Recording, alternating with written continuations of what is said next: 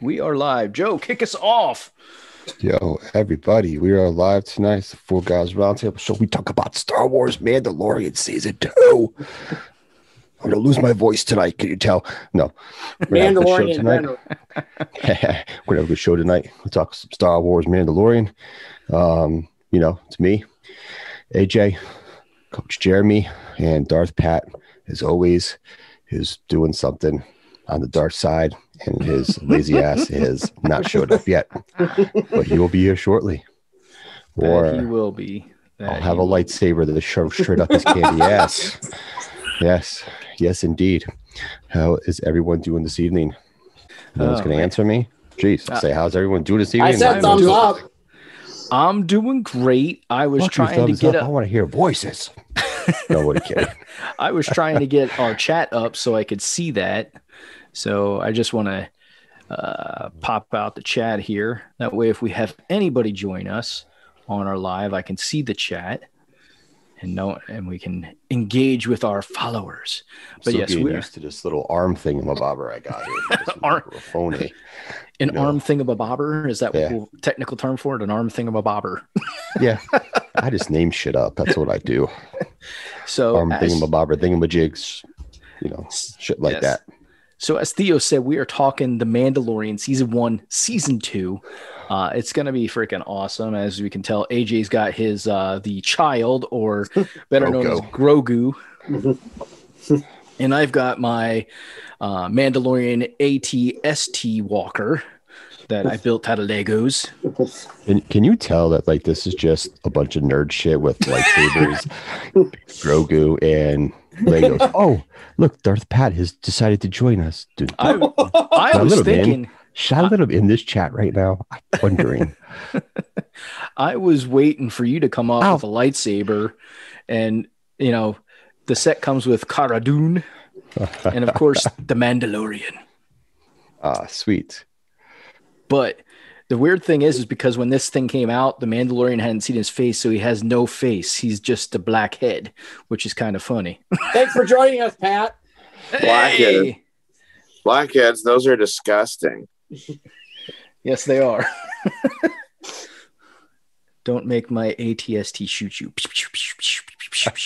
We're all gonna do the pew pew pew pew stuff tonight. This will be sweet. Pat, are you the only person that doesn't have a prop?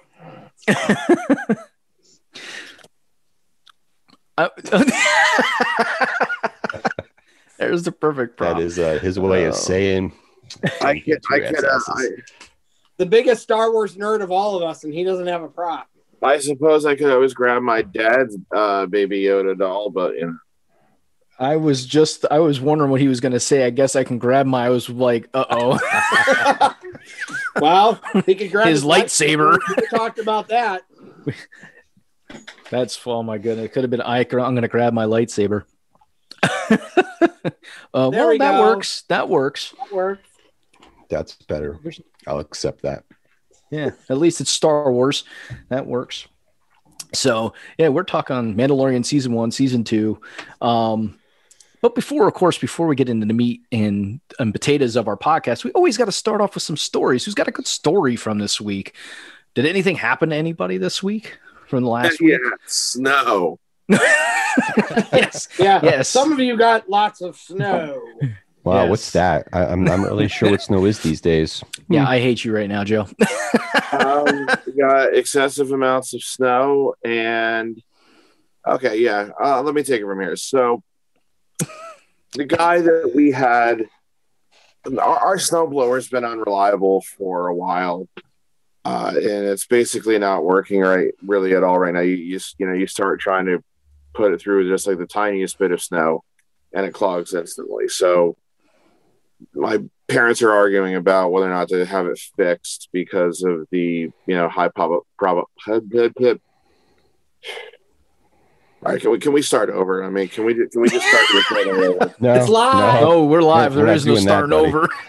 Sid, Sid Vicious, it's live. We can't start all over. Fuck it, I mean, we'll mean, do it live. I'm right, we'll do it live. Fucking thing sucks.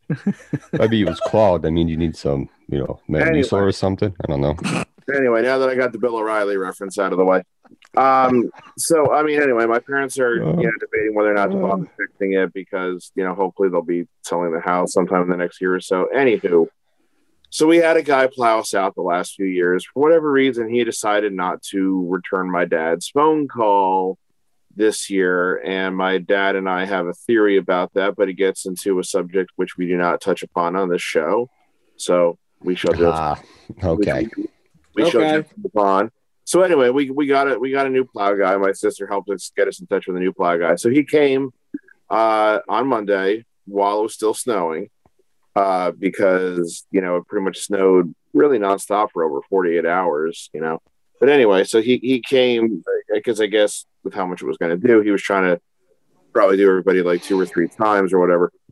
So he came Monday afternoon, and I'm like at our kitchen table working, you know, remotely and everything. And all of a sudden, I hear this crash, and I go, "Dad, Break. did our garage door just get broken?" And yes, yes, it did.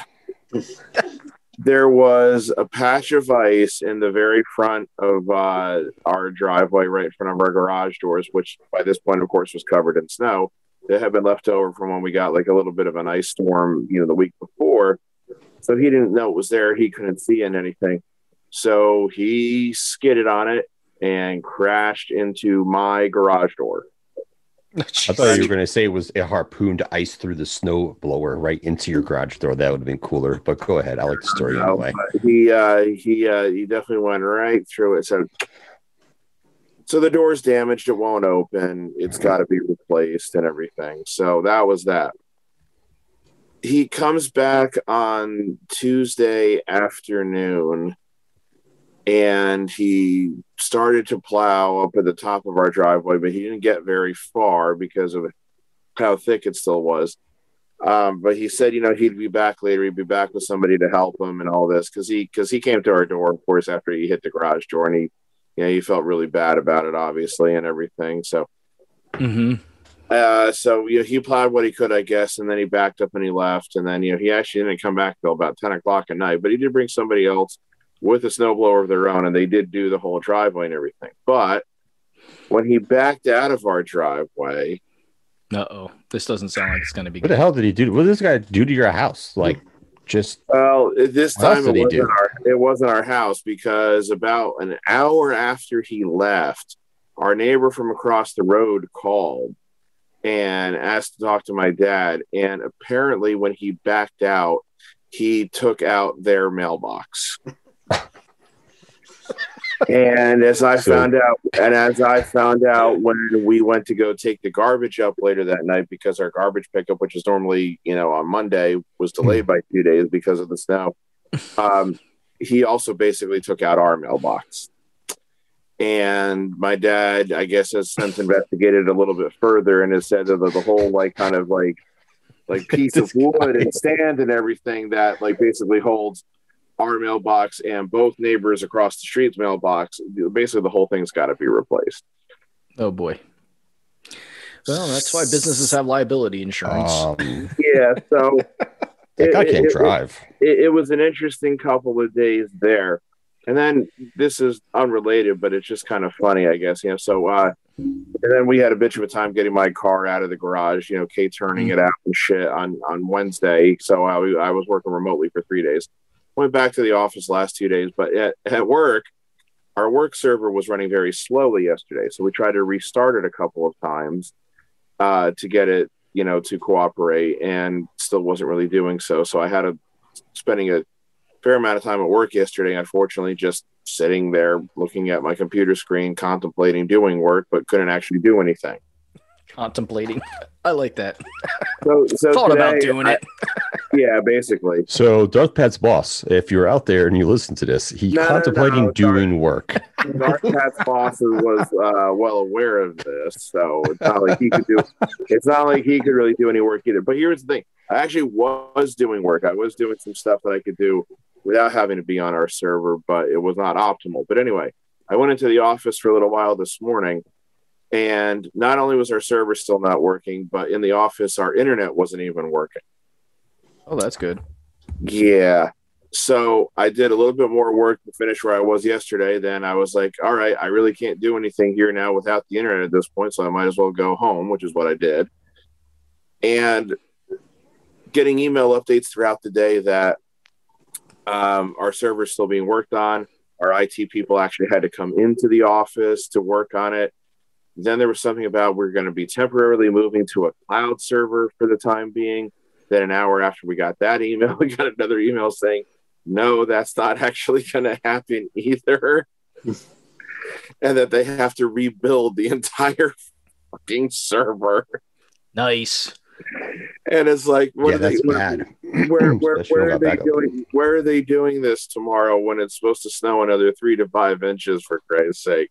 Yep. Oh yeah, you Am guys I are getting more snow able- then, aren't you? It's like so. I brought my computer home with me just in case. Again, I can't get out of my driveway on Monday morning, and now it's like even if I can't get out of my driveway and get to the office, am I gonna have?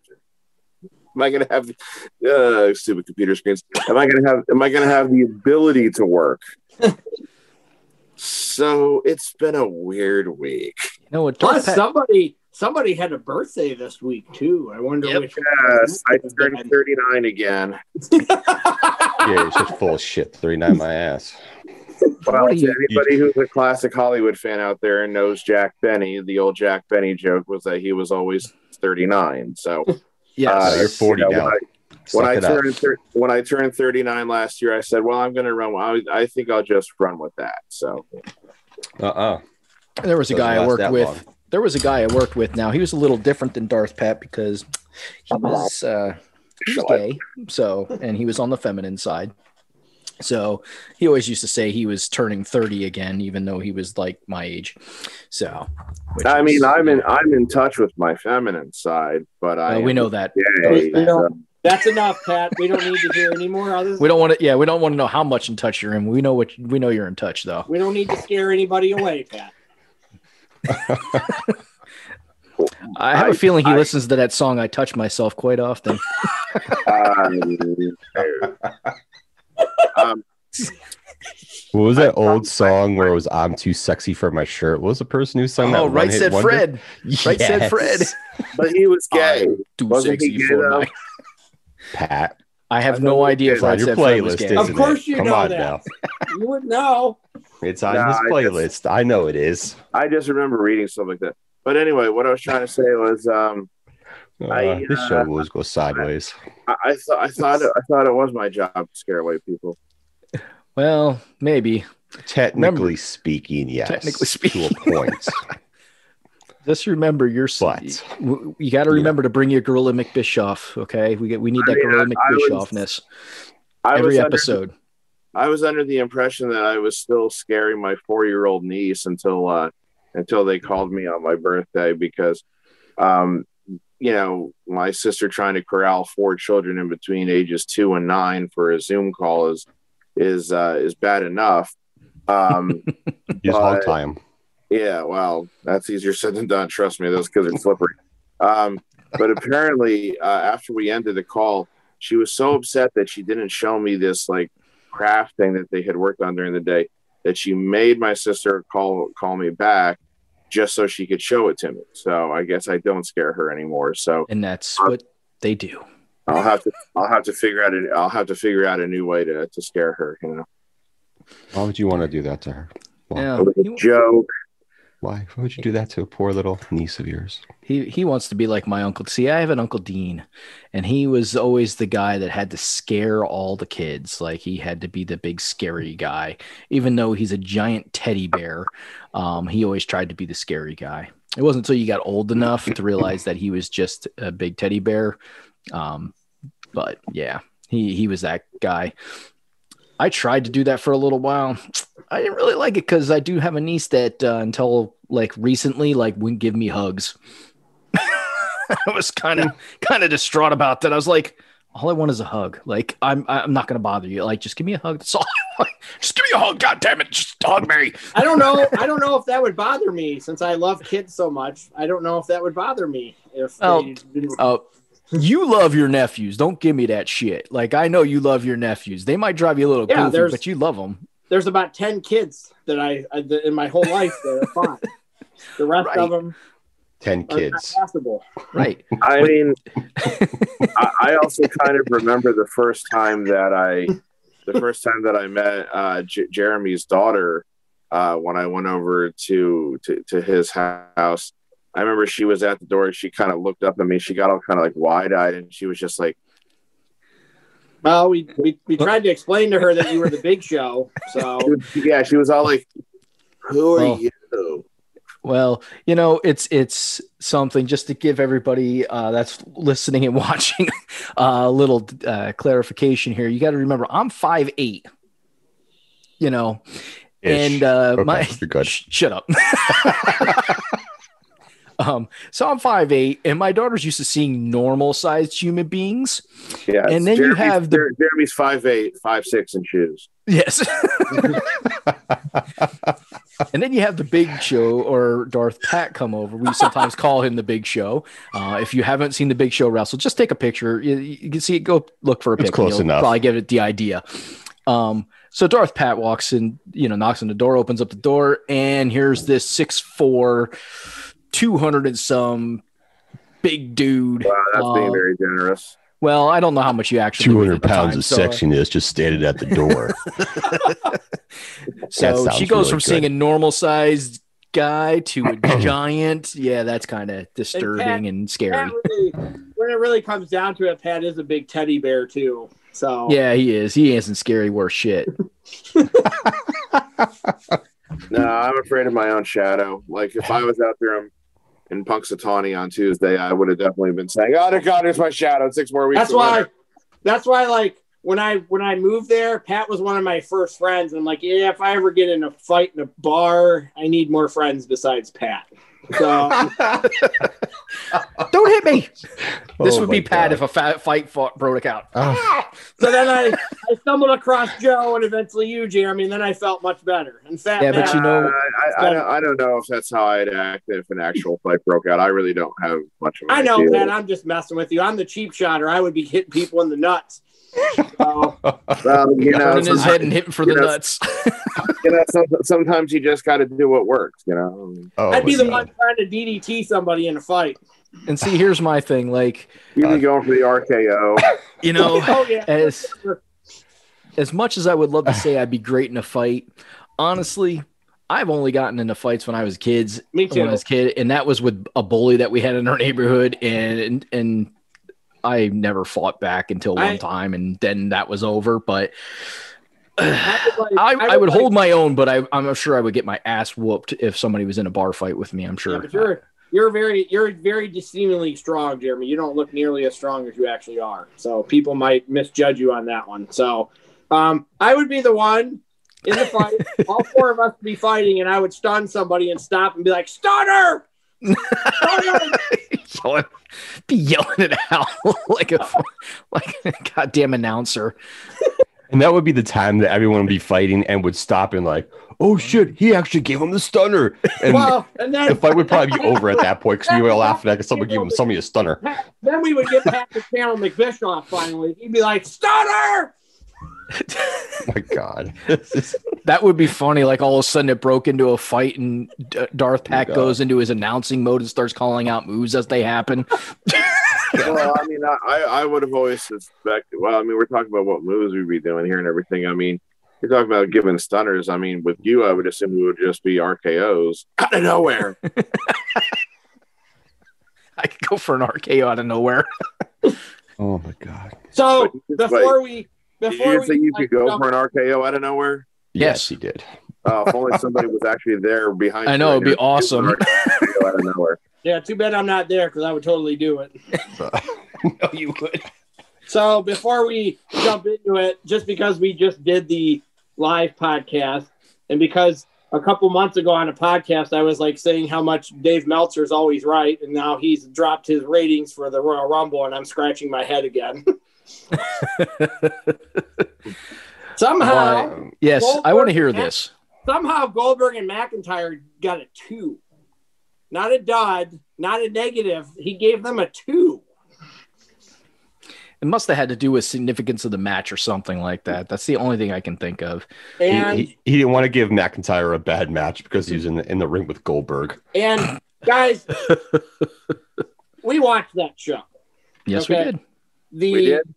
the men's Royal Rumble was not the best match on that card, and he gave them the best rating of all the matches. He gave it four and a quarter. No, I. Yeah, I definitely would say the men's Royal Rumble was Wait, wait, wait, wait, wait, wait. a four and a quarter. Four and a quarter. Yeah. Yes. And he, he gave Roman Reigns and Kevin Owens a four.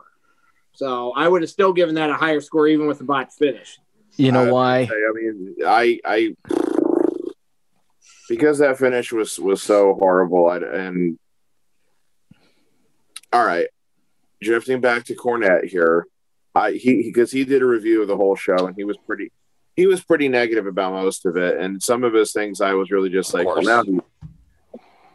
I, I even I was really at the point where I was just going, well, now he's really just looking for shit but there was there was a couple of things that he said which I thought did have merit in their criticism.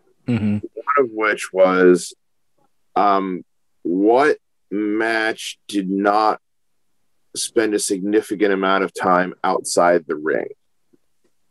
I mean, Sasha Carmella. Sasha Carmella. yeah, but every other match did, including the, Well, the- women's The women's match and the pre-show didn't either. Yeah, well, yeah, but uh, well, let's not count that for right now. Just Okay. but it's like you don't need to constantly go outside of the ring, even in a last man standing match. I think, and I don't know if this is just like a byproduct of the whole no crowd and every other damn thing, but it it, it does become a little on the repetitive side, and it's like Roman and Owens should be able to put on a good match even with that stipulation, without having to leave the ring to do it. I Yeah. liked that match, other than the finish. But again, it's like I still think they could have found a different way to do it too. I, I I- just I- think, I, I, think they're falling into certain, not necessarily spots, but premises, I guess, kind of I- over and over again. And I- I, I, I think they need to work on that. I saw a meme. I told Joe I saw a meme, and it was Paul and Roman with the handcuffs, and Kevin Owens was having a picnic with the referee. That's the meme I saw. Anytime like, now, boys. We're just gonna have a picnic. Like enjoy your lunch. We have all day. and this the other significant thing I saw about this Royal Rumble that disturbed me. The average age in this Royal Rumble, this was the oldest Royal Rumble by far. The average, there was two people under the age of 30 in this Royal Rumble.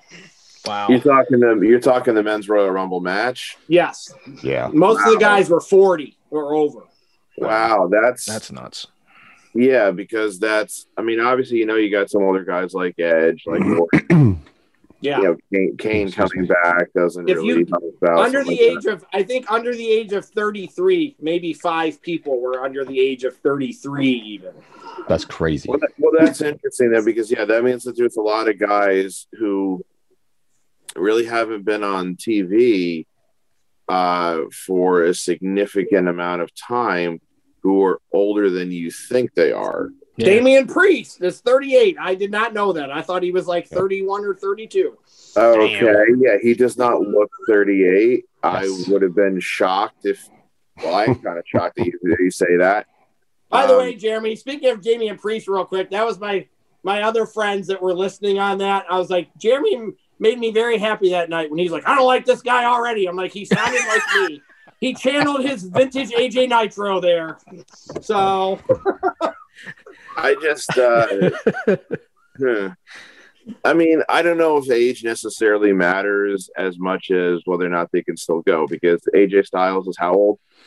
He's 43. Yeah, Yep. he's yeah, he's up there a he, little bit. Can, he, he can still He's still my go. age. He, He doesn't certainly can still go. He's the AJ. He's the Shawn Michaels now. Yeah, the he's the Yeah, exception to the well- rule sometimes. Well, he just doesn't really Yeah. show signs of like noticeably slowing down. Neither neither does Randy Orton for that matter. And this is Um, not a plug, but that's because of DDP yoga.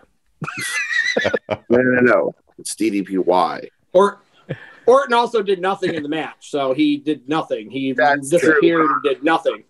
I mean, that's true, but I'm just speaking generally there. I mean, Mhm. it's like, um, so I don't know if like the age thing necessarily matters. You know, like Indiana Jones once said, it ain't the it, it ain't the years, it's the mileage.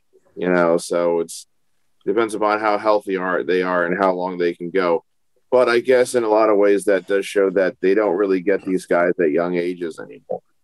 I mean, think of how young guys like the Hardy Boys or Shawn Michaels or Randy Orton and John Cena were when they yeah. uh, when, when, they like really first became stars on everything. So well, that's I because mean, guys are making a living in the independent scene where most yes. people didn't ha- weren't able to do that. They had to go to there was it was WWE or TNA, and the indie scenes didn't pay enough for people to really make a living, so they had to come early and try and get a spot. Where now the indie scenes, depending on where you go, you can make a good living on the indie scene, which is crazy, but the money's there now, where it was, wasn't always there. A lot it wasn't them, always there on the big promotions either. Own, at a times. lot of them do their own merchandise now, though, and stuff. Yep. So yep, and that's you can make ton that's of money on marketing. merchandise. Yep, self marketing. Well, well, there's all the third party stuff out there too, like the cameo and all that stuff, mm-hmm. like the stuff that WWE, of course, is trying to crack down their own talent on. But uh, I mean, yeah, like the money was out there on the independent scene. I don't know that it's going to be again. I mean, that's going to be, that, that, that's going to be something that uh, you know long term effects of the pandemic are going to be kind of interesting to to keep an eye out on. And I mean, if WWE doesn't really go back to like a full touring schedule, uh, if they don't go back to doing you know you know like you know your regular right. house shows, house show. it'll be interesting to see if indies do because the question will be then like is there going to be a demand for it? That'll be something that's something we don't really know the answer to now. That's something that we won't mm-hmm. know the answer to for probably at least six months if not longer. Um, but it will be very interesting to monitor. So joe i'm assuming you've seen this guy. Jeremy or pat have you seen the the, the next brock lesnar guy this jacked up football player guy? Have you seen this guy yet or not? What's his uh, name? If you say his name, I, it might ring. Peter Peter Boudreaux or Bordeaux. Mm-hmm. Yeah, Boudreaux. Uh, I've, heard, I've, heard, I've heard the name. I haven't seen him. No, if I send this, if I send this picture, can you like screen share it? If I send this picture to everybody. Oh, just to say, you said what's his name? Peter what? But Jeremy Peter, just do it on his thing. It's easier. He just pull it up and screen it's Parker, share it. It's Parker Boudreaux. He's jacked as fuck. He played football at Central Florida, and he's mm-hmm. at the WWE Performance Center right now. The question is, how do you spell his last name? B O R B O U D R E A U X. Boudreaux. There's a picture of him with Eva Marie that's been circulating. So they must be dating then, I guess, right? He looks like a hmm. more jacked Brock Lesnar. yeah, find, he, yeah, he, definitely me, is. Yeah, let me find a good pick here. This guy, like here. I mean, obviously Brock Brock had the the back, amateur background. This guy's a football player, but if they can turn this guy into Still a machine, same. yeah. Just try not if to I imitate too much. If I see a video of this guy doing a shooting star, I'm going to be like, "Holy shit!" I don't think they'll be having him do shooting stars anymore. I just, yeah, probably just, not. Like, we were like, so on the other podcast, I do. We were we were talking about Brock Lesnar and we were arguing about him because like Eli thinks he's garbage, and I tried to like Zach and Jay never saw him like back in 2002 2003. So I was trying to put it in perspective for them. I'm like Zach, just pretend you've never see, really seen this guy before, and then this video pops up of him doing a shooting star, and you love wrestling you're going to be like, holy shit, that is really cool. Maybe I'm going to invest in this guy, which is exactly what happened with me and Joe, I'm sure. So nice. I just, yep. I just, I, because they didn't watch him back then. Yeah, there he is. So, so here's this. We got Brock Lesnar and we well, got Boudreaux next network. to him. So yeah, that's uh, that's quite quite impressive. That's kind of crazy. If they can teach this guy to wrestle and stuff, then there could be something special coming again. Yeah, we'll see. We'll we'll have to wait and see on that one. You just never know. It's a work in progress. Because obviously, uh, Brock, the last five or six years, Brock then isn't the same thing as Brock in 2002, 2004. That was a completely no. different Brock Lesnar back then, who, yeah. you know, burst on the scene and was doing everything amazing, you know. So it's just, we can go to the our main topic. I just, I didn't know if you guys had seen that guy before. I knew Joe had, and he's definitely pretty jacked. Oh yeah. Yeah, we're 30 minutes into deep of talking about some random ass shit off topic. I'll tell you that much. And this Sorry, is the guys. way This is what we do a lot on This this, is what show. we do. This, this shit happens. This is the way. You had one or This two podcasts called "I've Got Nothing." well, and and here's the the good way. thing is once we get on topic, you can't get us off of the topic. So Facts. especially Darth Pat, he likes to really tell a good story. So get your popcorn and your pillows out because you're going to need both. Don't be trying to put your dark force powers on me there, Darth Pat. All right. So, yes, let's get into the meat and potatoes of our podcast, which is The Mandalorian season one, season two recap. We had actually done a podcast on this. We had recorded season one, what it was, what we were talked about. We were about three episodes into season two when we recorded the first at the first time. and me being the dumbass that I am, it got deleted. So we decided, we, we can vouch for that. yes. Jesus. so we decided, what the hey, let's do a live episode 25. Because guess what, folks? It is officially episode 25 of our show, which is pretty damn impressive because when we started doing this, I was a little concerned we might not get past 10 episodes, but we did. And hey, it's episode 25. Halfway Mandalorian recap. Hey, I plan on doing something special when we get to 100. We're gonna have we're gonna get to 100 episodes and and, and hopefully way beyond that. But We're gonna sneak into Pat's bedroom and put 15 posters on his ceiling. That will not be happening. Yeah. I don't want to know what else is in Pat's room. No bueno. Well, I'm really hoping that by the time we get to episode 100, I have different living quarters. Okay, well then we can sneak into your apartment or house and, and do more do worse things potentially. Yes. No, I'm going to have an attack dog. Well, maybe episode 100 will have to be where we're all actually in the same room at the same time and do a live episode from, you know, uh, my From house new- or Darth place. Pat's From apartment, Pat's new whatever. place. Yeah. The beach. So, so we'll see. yeah, so you know, like if we like go off the air for like five months because it takes that long for all of us to get in the same location again. well, you know, that'll just have to be the way. Yes. All The right. way. So I'm gonna put The yes. The, it'll have to be the way. Oh, and, and for anybody who's never watched The Mandalorian, you have to watch it to understand that little line. Well, there's also a wrestling fashion called the way now too. So Yeah, I don't care. yeah, I heard about that. Yeah. But anyways, all right. So No, I'm gonna throw- work. I'm gonna I'm gonna throw a question out there, and I want to, I just need a one word reply. Mandalorian first thought, first word that comes to your mind. Joe, Why you gotta pick me first? because I saw you playing with your beard, I was like, I know he's thinking I'm gonna pick. I'm gonna get him. Damn. Um, like being in school and you're like, please don't call on me. Joe's like, uh, I know. I did my best not to get called first. Uh, it didn't always happen. please don't make me go to the um, chalkboard, damn it. well, that was epic for me. Uh, it was epic. It was just, it was, it was new. It was definitely some written totally different, film totally different um, than the actual movies. To me, it was like uh, a live action version of kind of way the way Rebels and Star Wars Clones was written for the the animated series.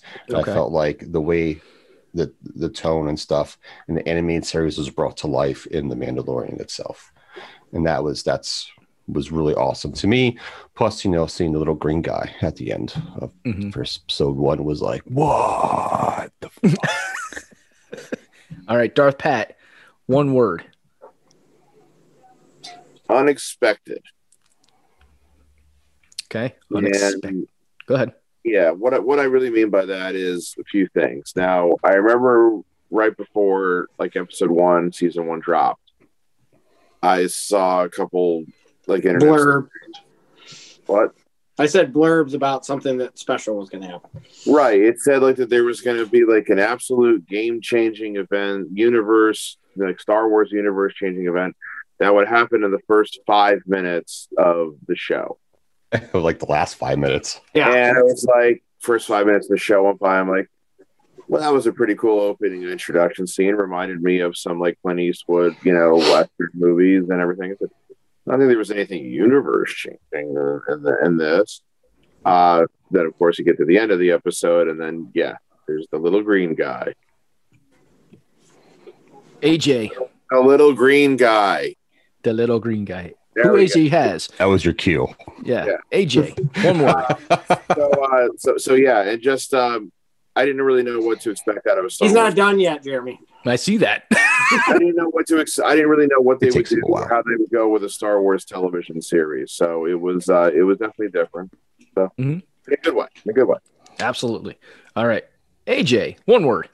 Invested. I was very invested out of the gate. Like in, invested and engrossed in that series. I, I couldn't wait for the episode every week. So I was completely invested in it. So my my word is more of a sound effect with some visuals. Mine was Your mind was blown. My mind was blown with just and and anybody that's watched it like we have, we watched every episode as they came out.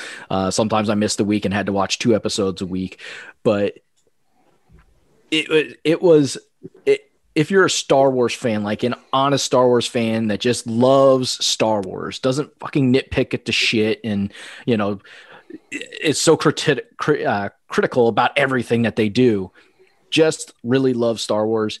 There's no way you don't enjoy that sh- that series and to know what's possibly coming with the other series that are going to kind of tie into that same time frame and all that shit it's just to be you know what's coming from disney plus besides what we've seen with the mandalorian is going to be fucking awesome.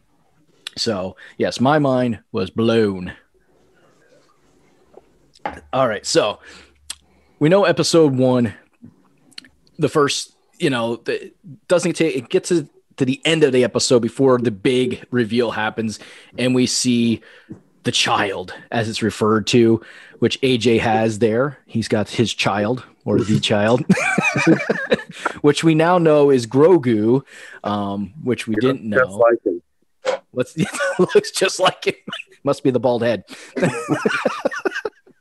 Where's your bald head, Jeremy? I you just said, did it today too. Yeah, that's what you said. That's why I was expecting you to not have a hat on because you were like freshly shaved. Yes, I, I cleaned up a little bit. I'm trying to grow the beard out. I don't know how well it's going to look. Eventually, maybe it'll look good. Anyways, um, I'm, it's probably not going to get to Joe's. No, definitely, probably never. Joe's is kind of kind of curls. It kind of has like kind of does. It does. Like a shelf comes out. It's kind of interesting. It legit kind of like curls up a little bit. I have to brush it. Yeah, it curls. Don't know. It's the way it goes. But you know, you have that episode, you have the flashbacks that happen to him every so often where he's trying kind of remembering his childhood. We learn that he is not actually was not born a Mandalorian. He was actually adopted by the Mandalorian clan, I guess, a clan within the Mandalorians, yeah, uh, and raised to be a Mandalorian. Um, but evidently, we find out later on, and we can talk about this more, but we later on find out that he was raised by a very strict um, faction or uh, clan within the Mandalorians that were under the impression that you should never ever remove your mask. Hence why when this figure was made, he has no face. So uh, awesome for, for, for, Legos. So you know it, it's it's interesting how from beginning of season one to the end of season two, which we'll go into some of the episodes in that, how much this evolves. Even when some of the episodes were like, this didn't really have like move the story essentially forward. It was more like a backstory or a side story. But it always kept on track. It, it, it never stayed stagnant for more than a week. Multiple, yeah, more than yeah. more than one episode, and even the episode that wasn't necessarily moving the story story forward. Maybe he just went to another place and met another person.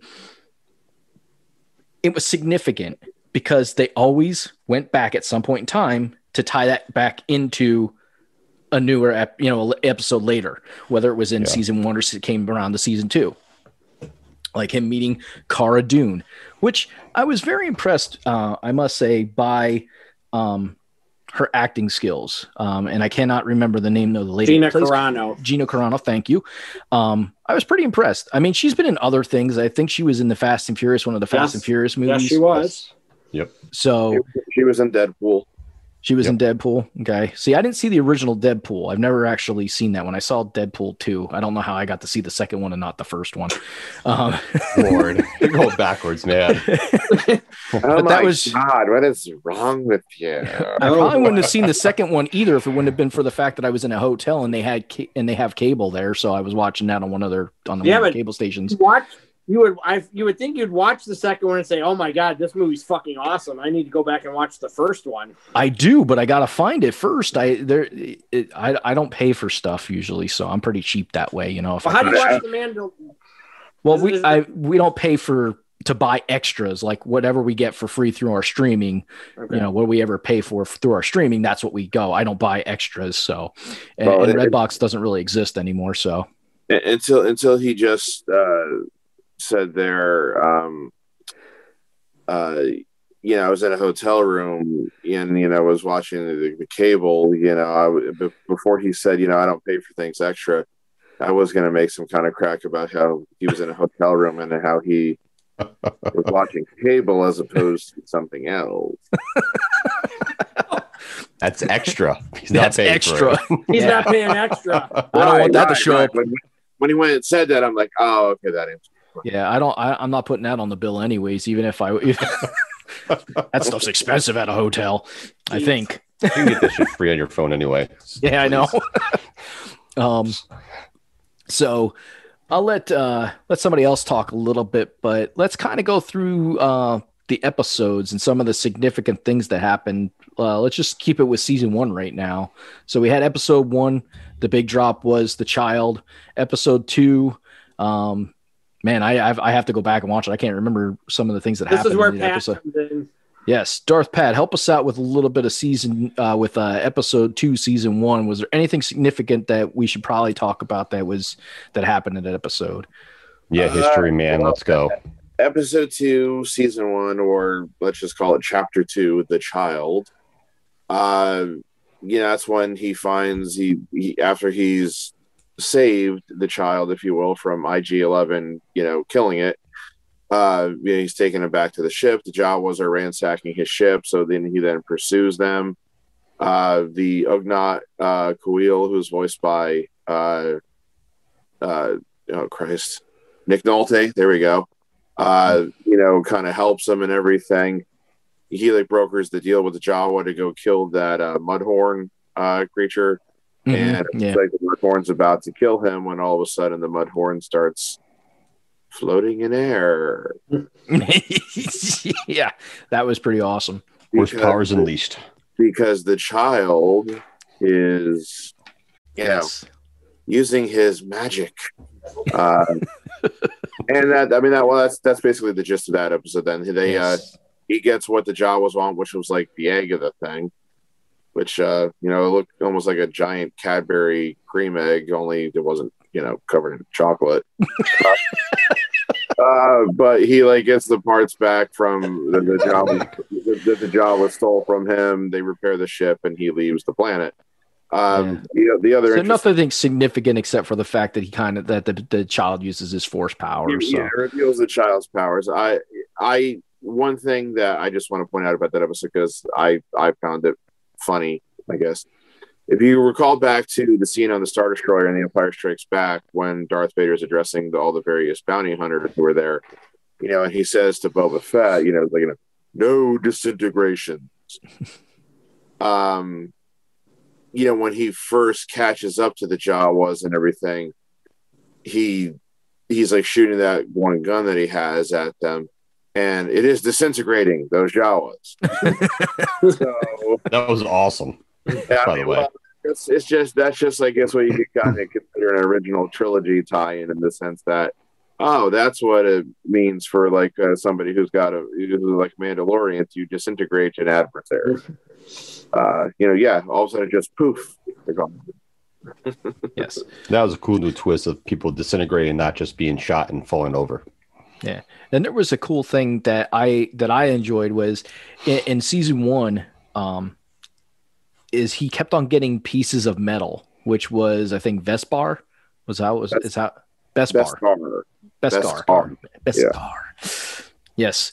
Um, and I thought that was pretty cool because he'd always go as he got back to the planet that he was on and back to you know his clan. He, the the blacksmith, I guess you could call it that person, Yeah. uh, would make him a new piece that would go on a new piece of Veskar armor that would go on his thing, which is pretty awesome because we find out that lightsabers can't even cut through that shit, which is pretty crazy. So Yes, it is, which is cool. It's a good aspect to it, Yeah. which ties into other stories and different and books and stuff like that. Yeah, very much so. So, what- so what was el What else in season one? Because I'm I'm just having a hard time remembering season one. What what were some of the other things like that The happened? gist, the gist of season one, te- really. I mean, we we meet him. You know, we find out he doesn't take his mask off. You know, the story about him getting the medals, the bounty hunter. You know, we find out that he was, you know, rescued, but he was the was during the battle of the Purge. Was that the right? Mhm, yeah. Battle of the Purge. Yeah, you know so you know it was that's when it happens you know you see you get to meet you know other bounty hunters that are after him because he has the child he gets some backstory in regards to the child a little bit it's more or less really more about him in general for mostly the first season and a little bits and pieces in regards to you know um, characters him. that he's gonna like Carl Weathers this character, like he, you know, obviously runs across him multiple times. You kind of see that he kind of has a heart too. Like he's he's Mhm. a bounty hunter, but like he he he cares. Like where he meets Cara Dune, like he goes out and he helps that village who's to be you know overrun and stuff like that. So he knows a lot of aspects in in regards to that uh too. I And he think kind of meet. I ahead. think that ch- when he gets the child, I think that's when he starts to yeah, care. Like he starts to that. That's I think the whole part of that is. I think it took three episodes or whatever in season one for us to see him start to understand what's going on and the responsibility he has with the child. So Well, yeah. And everything, and everything too is like this takes place what five, six years after Return of the Jedi. So you're kind of seeing what the universe is kind of like after the fact. And you know, there's still bad guys, you know, imperial people and things of that nature. So you kind of like start seeing a little bit more of that. And there's just like just hints of clues being dropped. You know, they want to test Baby Yoda. Why you want to test Baby Yoda for? What are you trying to do? well, you yeah. know, and it's like small hints in each episode. It just keeps building up, you know. we, we, we got to see him do answers. we got to see him do some like cool stuff with like his weapons and stuff. We got Yeah. to see that we never saw like Boba Fett do, or we got to see some cool stuff in that like episode where he goes off with that gang and they're on that ship and they all kind of turn on him and he has to end up getting you know killing all of them. That episode was interesting because you got to see him do cool stuff that we just Yeah. we didn't see Boba Fett enough to see Mhm. Boba Fett like really do a lot of cool stuff. We we've we get to see a lot of different cool stuff from him. And the thing too is like when he's trying to, you know, escape from the city or the town with uh, Baby Yoda, and his fellow Mandalorians, you know, come out to, you know, help him out and have the jetpacks on and Mhm. bad. I, I like the dudes with the big guns. and the big gunner guy goes out, starts wreaking havoc because they're all they're the ones always like wreak havoc and destroy shit. That's that's the part stuff I like. That's Theo. If Theo was going to be in a movie, he's like, give me a big gun and just let me blow up shit. let me just destroy shit. That's all I want to do. so you know, it's it's that cool part and seeing them like come together to help a fellow man, you know, get out, even though if they don't really agree with what he's doing right now, things like that. There's a lot of different aspects, you know, and I think some of the filler episodes, and even in season two, you know, you have some filler episodes that really don't mean that much, like to a normal person watching it Mhm. but those filler episodes kind of bring aspects of different part of the universe in to kind of you know some people get it and some people are diehard fans will understand oh they'll like drop something or show something or just bringing something in to connect it from a movie or a previous book or the animated mean- show or something like that you know? There was the scientist, and we know the scientist was doing cloning stuff. yeah. Yeah So And, and, that, that, was ties the into a whole bunch of shit. Yeah, and it was interesting because they did tie in the Caminos with the Yep. whole cloning thing. Uh, you saw that more in episode, uh, not episode two, in season two. You saw more of that. Uh, you kind of just get a hint as to what they might be trying to do with the child's blood and DNA and stuff like that. And I think that's part of the season one where I thought what I thought was really cool is he just doesn't hand the child over and say, "Well, fuck it, my job's done."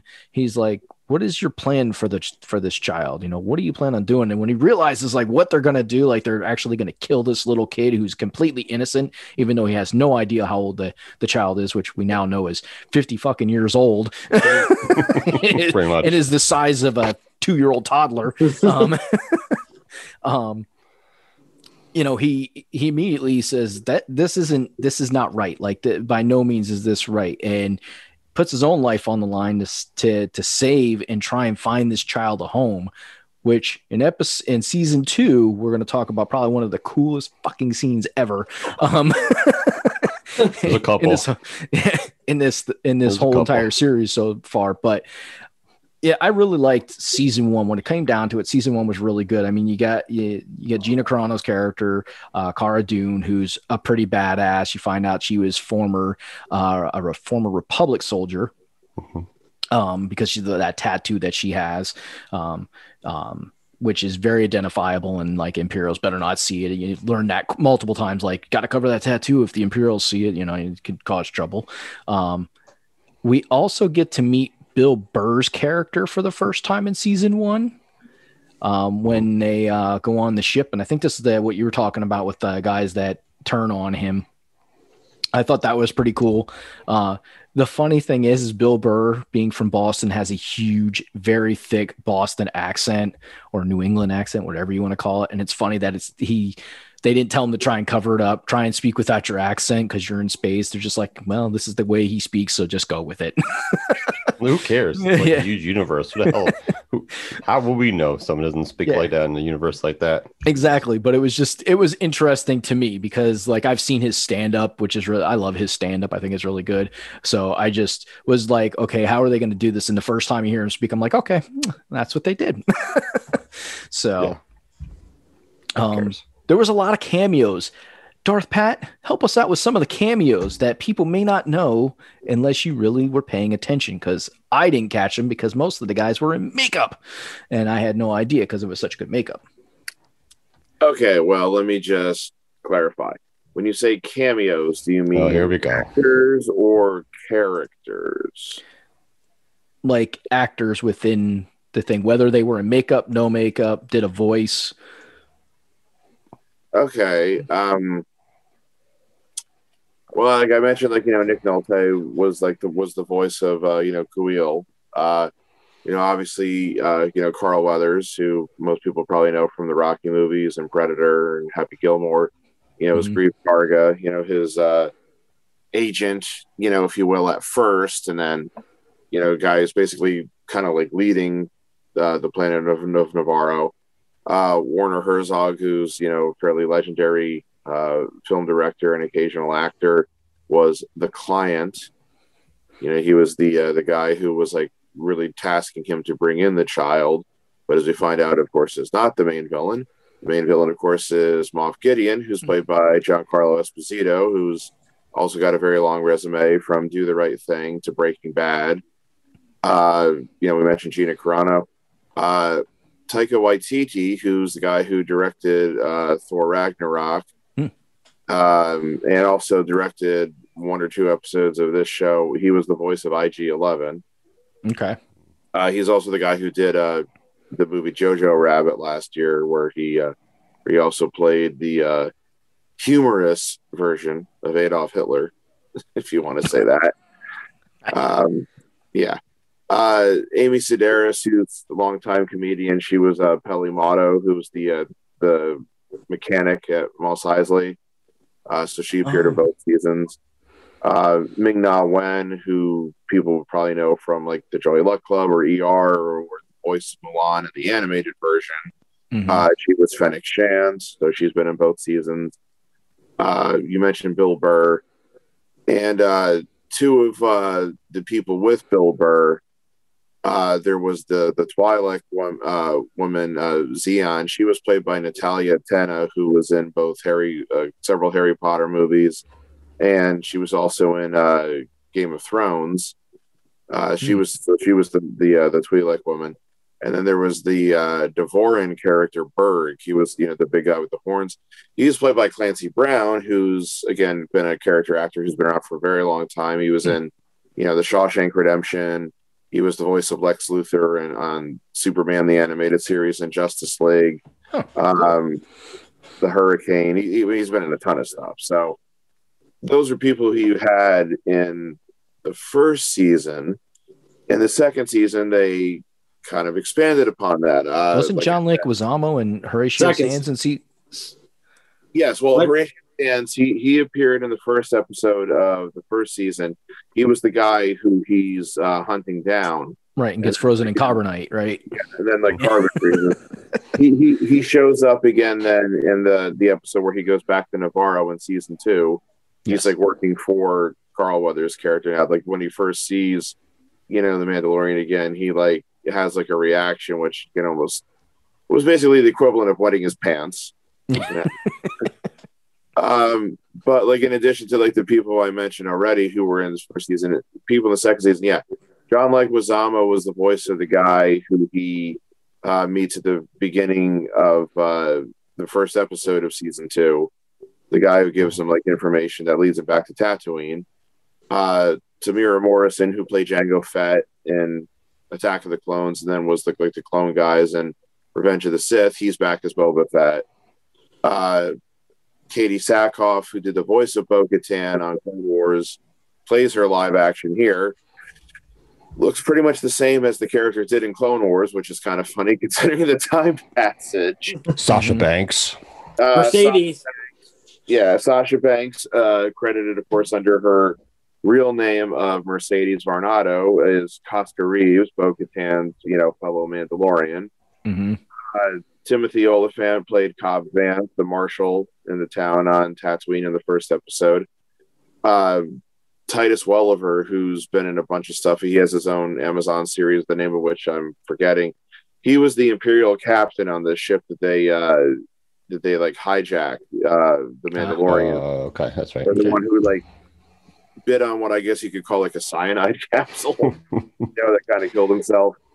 Uh, Michael Biehn, who's known for movies like Aliens and The Terminator and Tombstone and The Rock, Yeah, I know what Was- you're talking about. was the subordinate guy in that like Walden city that Ahsoka is attacking, if you will. Uh, and then, of course, Rosario Dawson appears as Ahsoka, giving us our first glimpse of Ahsoka in the flesh, as it were. Uh, so, and then, of course, there was the, uh, you know, there was the uh, the part at the end. The part that at we're the not going to talk about quite yet. So, All right. but no, there was, uh, yeah, they, they, I, I find it very interesting because some of these roles, you know, were only one episode or they weren't very big or anything, but it's, it's very interesting that after like only like one season or in some cases not even one season, they were just basically able to sell some of these people like, hey, you want to be in the Star Wars TV show? so, Yeah. Kind of uh, like you say Star Wars, and we're like, you, what do you want me to do? yeah, it's- it, it, it, it, it, I'm, it, it'll I'm make- game. it, it'll make me interested to see where they go in season three of this show, and then with the other shows that we know are coming, as to see like who you might suddenly show up in again. Yeah, crossover from different shows. Yeah. Well, not that'll be even just that, but just like you know, all of a sudden, like you know, hey, this actor is now a part of Star Wars. So Okay, I see what you mean. I, I just, yeah, I just because I just remember Samuel L. Jackson talking about, you know, when when he when he saw like the original Star Wars movies, he was like, you know, man, I have got to find a way to get in these movies. and then, of course, he ends up playing Mace Windu in the prequels and everything. So, which you was know, talked about before, which we thought was very out of character for him in the way he just his persona, like the person, the person that we always see him act as, was so different. But anyways, I digress. It's, it's, that's true, but it, it was just a way of kind of saying, like, hey, it was like his dream to be in Star Wars, and he found a way to be in Star Wars. So, Yep. Yeah. you know, we'll, we'll kind of see going forward, I guess, if there's like any other actor out there who's like, yeah, I wanted to be in Star Wars. So, Yeah. It is the way. I think have that more because because I didn't watch the I don't watch the cartoon stuff because I don't like cartoons. They're So- animated shows, not Whatever. They're cartoons. So they're cartoons. So not gonna not gonna sway me on that. They're cartoon. So Joe, I know at the end of season one, Joe was super excited because of a certain lightsaber that we got to see. Yeah, let's just talk about that. Let's just say it. The dark saber came out. It Sweet was ass shit. fucking awesome. That was really cool to know because if you well, I'll let Theo. Theo, go ahead. Tell us a little bit of the history of the dark, people. the dark, the dark saber. Some people on this podcast need to suck it up and watch the good old cartoon to find Not, out not, these. not gonna happen. Never gonna happen, man. Never gonna happen. You don't even have to watch the whole thing. You just have to watch like three episodes or something. Three, four episodes.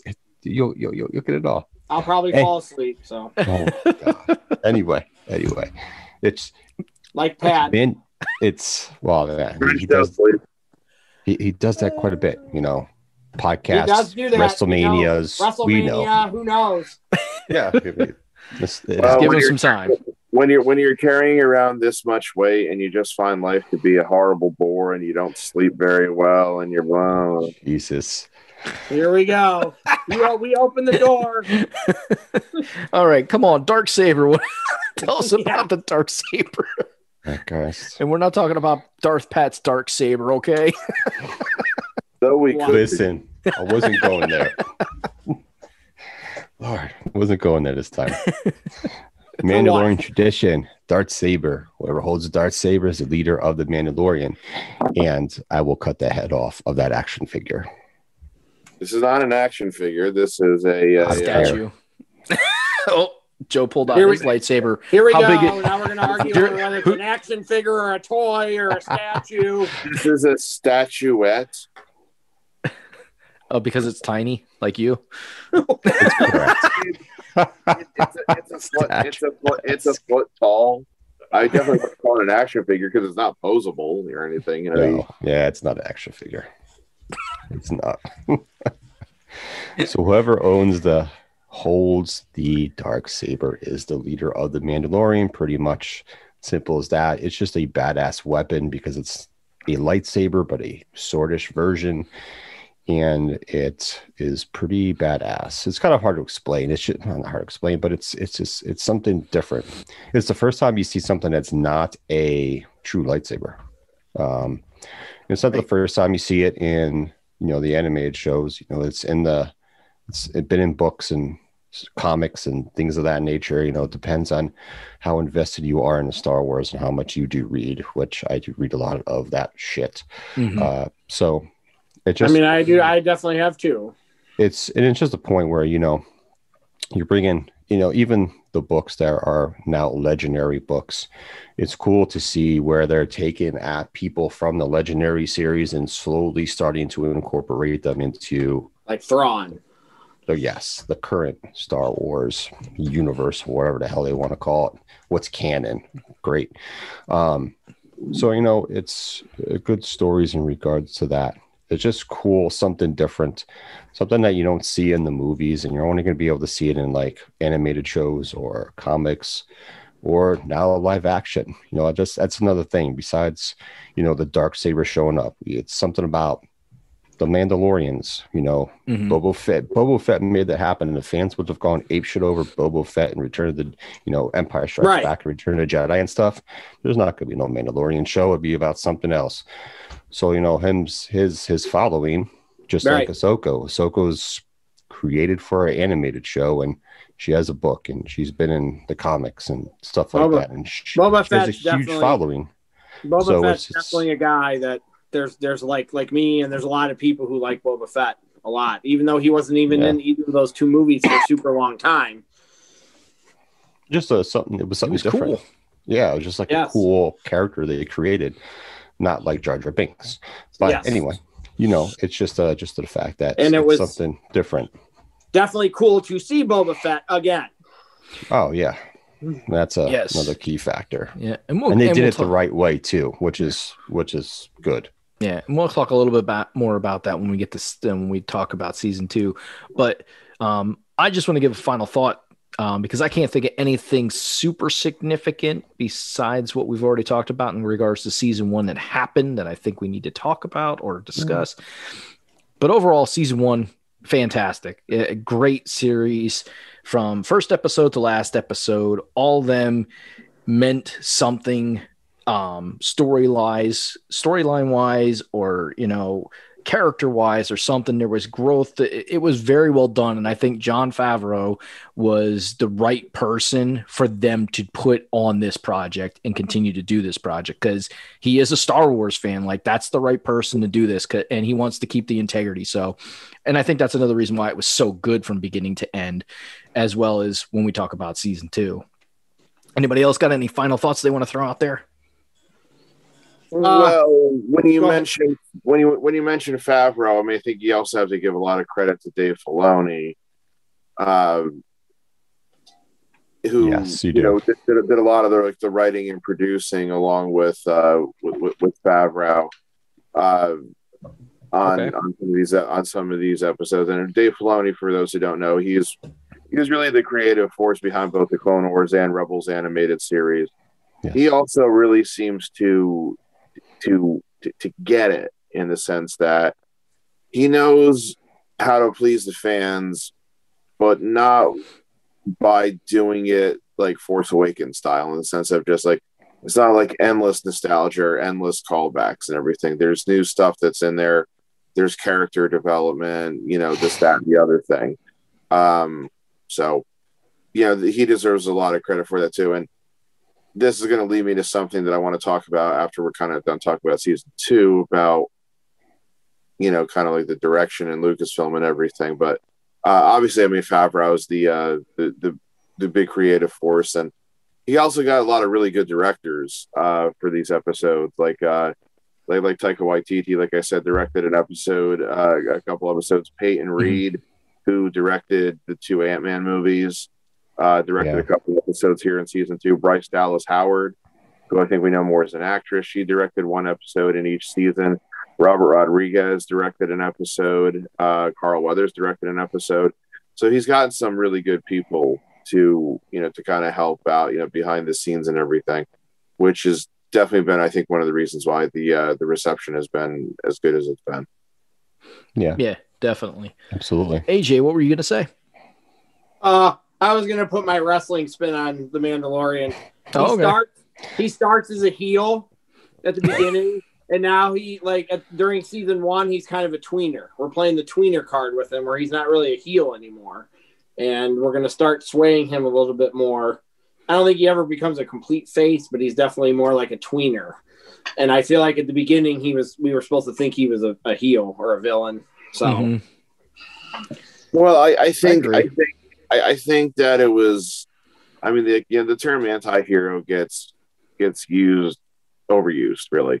But I always I think that the whole thing with him being a bounty hunter, uh, I think the thing that they were really kind of going for is to make you think of like a lot of like uh kind of like second era western films and i mean again i'm gonna yeah. go back to like like like clint eastwood and like like the in the uh the man with no name trilogy I think that's kind of like the um, the vibe that they were going for at, at first, and then you know you start peeling back the layers of the onion, so to speak.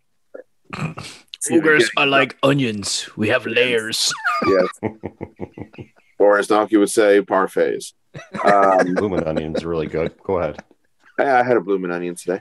Um, but um I, like you know they, they just show like you know something like obviously like you know just like triggers in him when he sees the child. And then as the season the first season you know goes on you you start to see what that is and what made him decide to rescue the child and then and then keep him and then basically go on the run with him. So yeah.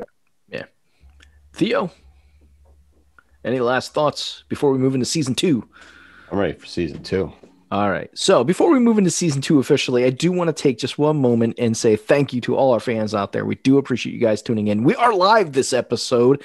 Um, been checking our chat, and right now we did have one person join us, but they uh, they didn't do, didn't want to chat with me. So, you know, that'll be what it'll be. It's okay, you know, but we're just glad that everybody's watching wherever you're catching us, whether you're catching us live on YouTube, watching it on the replay.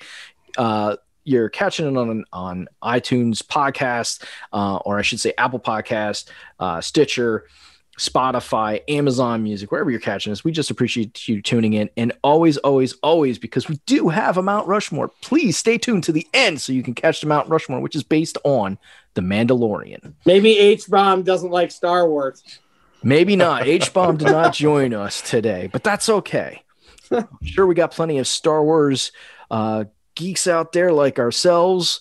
Uh, so we can say that because we are Star Wars geeks and nerds all ourselves. So hence why I have freaking Legos of the Star Wars, and I have a whole dresser full of them. So it's it Oh, doesn't get kind of. day. Uh oh. This is this is my wife found this. I don't remember where she found it at, but she bought it. She liked it. She like, "These are cool," and they're made from uh, 3D printers. Oh, nice. The They Mandalorian have and the plants child. coming out of their head. They're like chia pets, Are those uh, chia pets? Wow, well, kinda. Kind of. they have just It- plants that come You out of just their don't- head. Yeah, you just don't rub the seeds on their heads. Yeah, you got to water All them though. You got to spray a little, little water on them, but uh, it's real plants. the the the child kind of looks like a troll doll. Yeah, I know. a little bit. It's Turn his cool. hair red.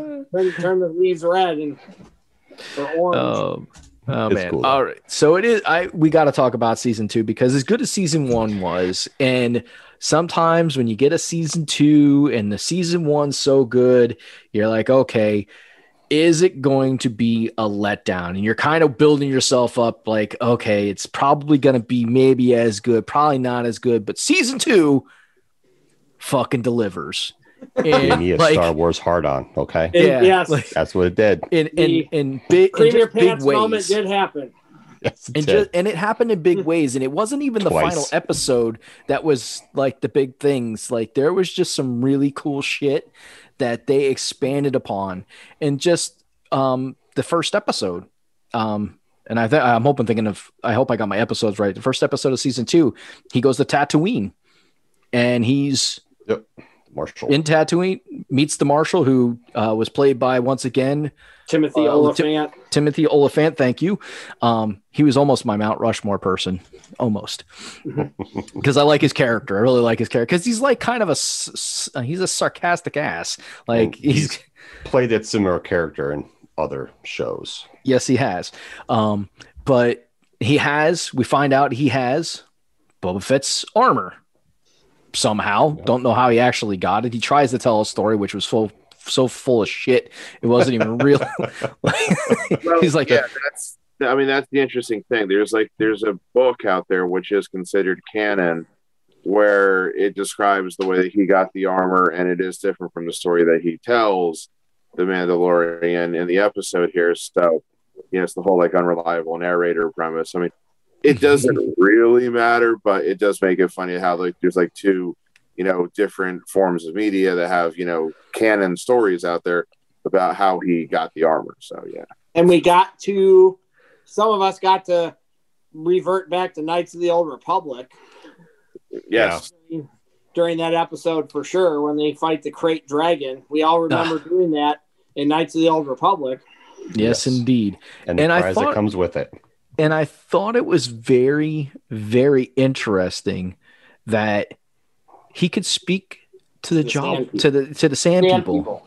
I'm like, this guy can talk to sand people now. I'm like, Well, so far he's the only one we know that can really talk to sand people. So it's like this is like I just had to chuckle because like it, it reminds me of like one of those characters in, in a show and like they can just do anything like they just have the ability to do anything and like all of a sudden this guy just knows how to talk to the sand people i'm like okay sure. I mean, the the krayt dragon looked nothing like in this show like it did in the video game, but it was still really cool to see the lore of the krayt dragon and that when it was dead, they were trying to get the pearl out of it because we definitely remember getting the pearl out of it in the video game. That's why you had to kill it in the game so you could get the pearl.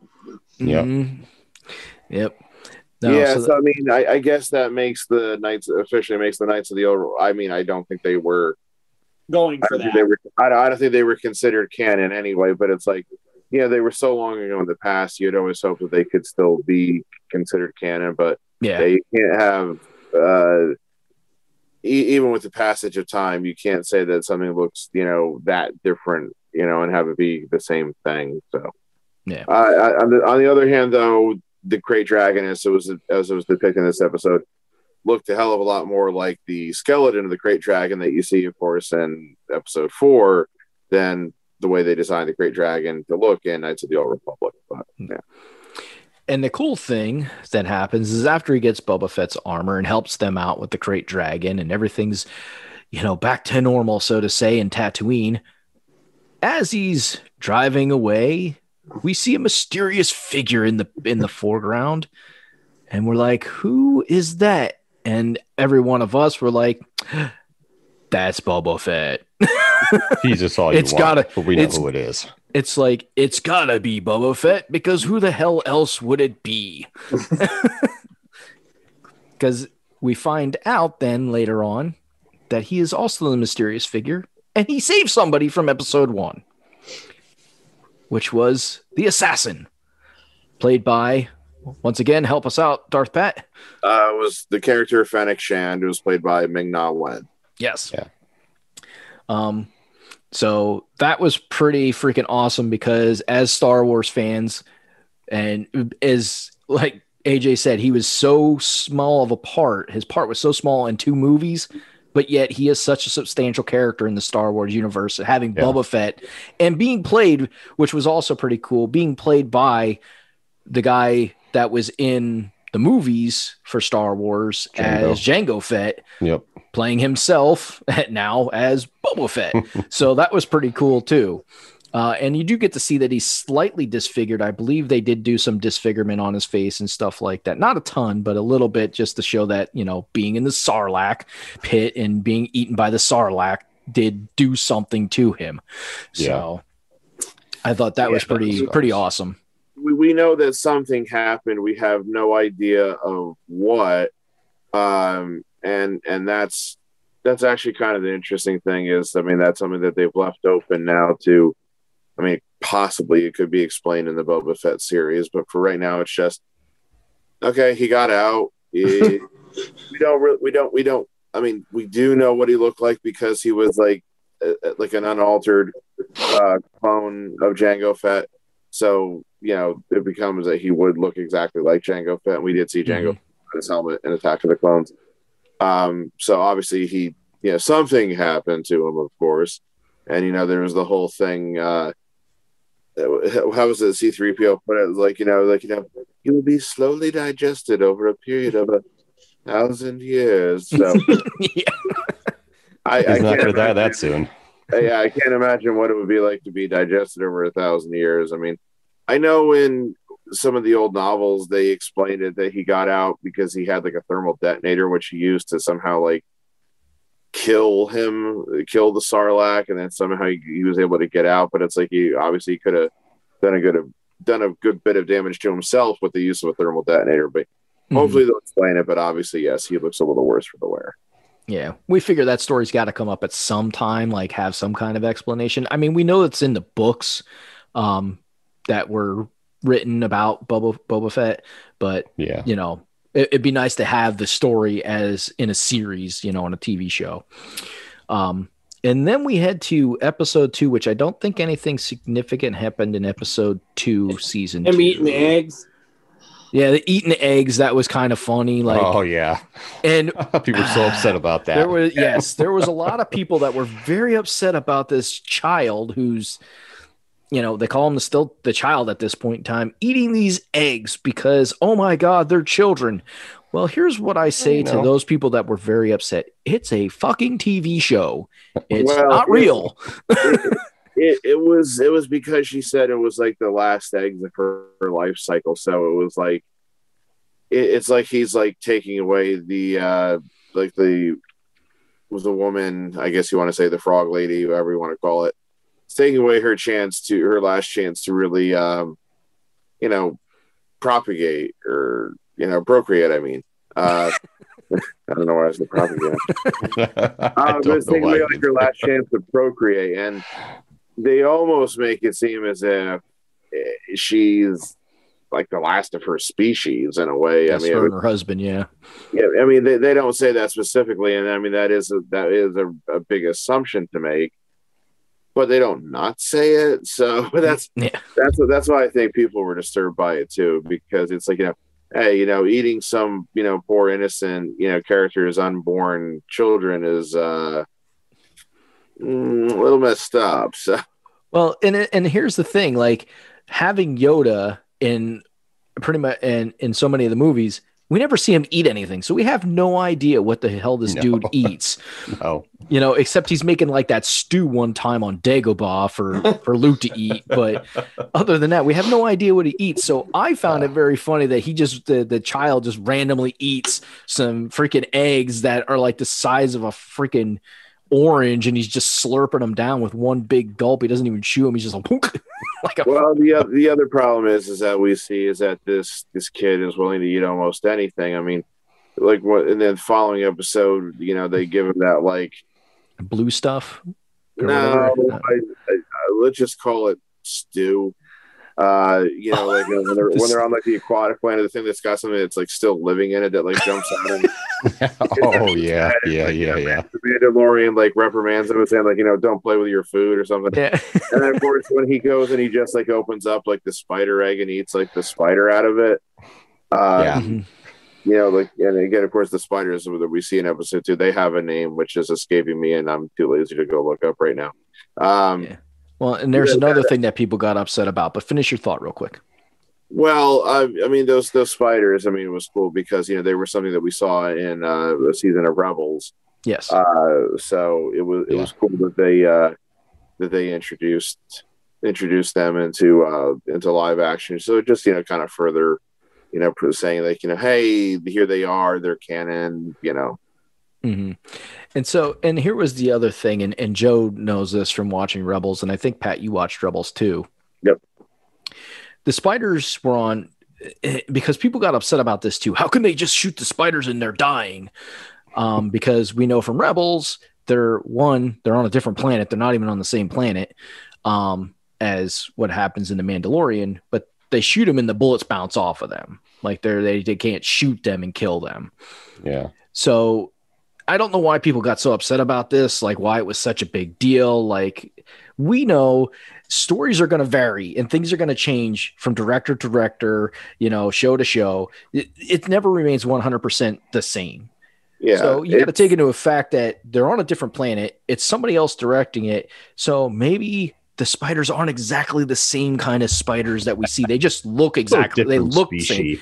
You know. There, there was that part in that episode though where he like brings the egg to him, the child. We didn't really Yeah. see him use his powers. Like we saw him use the use the powers to bring the egg to him so he could eat it, and we hadn't really seen him use his powers. He didn't always use his powers. He got to Yes. the point where he felt like he was like hiding them or he didn't want to show them. But that was one time where he did use his powers to get one of the eggs out of there. He was like, I'm damn hungry. Give me this shit. yeah, it was. I mean, I, I think the why people got upset is because in Rebels it, it, it was shown that the uh, the spiders had, you know, like a level of intelligence, and that, like it was just like you know, hey, they were. It's like their territory was being uh, encroached upon, and they were afraid, and this that, and it's like, yeah, but I, I, I guess the, the first analogy I can really kind of think of is, um, you know, like obviously there's different species of different, you know, or different types. I don't know if it's different species the right word of, of different animals. Like, okay, does that did anybody ever see uh, uh, what a leopard seal is? hmm Yeah. Yeah, it's more like somebody even said. I think once it's more leopard than seal. So you think of a seal, you know, you think of this like you know kind of small, like you know, like you know half aquatic, half mammalian creature that you know, kind of bark, kind of barks like a dog and you know, can be trained to do all cute little tricks at SeaWorld and everything and is you know basically harmless. You know, leopard seals are like vicious predators, basically. Um, they are. And, and they will, you know, they will, so they're going to act like predators. I mean, they're going to hunt, they're going to kill without remorse and everything. So yeah, while these are like you know spiders, or again, I can't remember the damn thing's name. Um, you know, they're they're very different types of. So there could be that. These could be on on that planet, which again, I don't know if they ever actually named that planet. It was you know an icy planet, of course. It wasn't Hoth, but we know that. But Well, they, I yeah, don't remember them naming it. Right, but it just you know they could be totally different uh, types. Like they may not have that willingness to communicate as the ones from Rebels did. But more so than that, it's just that I mean, hey, they all the little ones started hatching, and then after all the little ones started hatching, um, you know, here came mommy with all of its other ones that had already hatched. And they're instantly aggressive and they're instantly you know chasing after them and and attacking. It's like w- what are you supposed to do stand there and try to reason with them don't seriously. hurt me.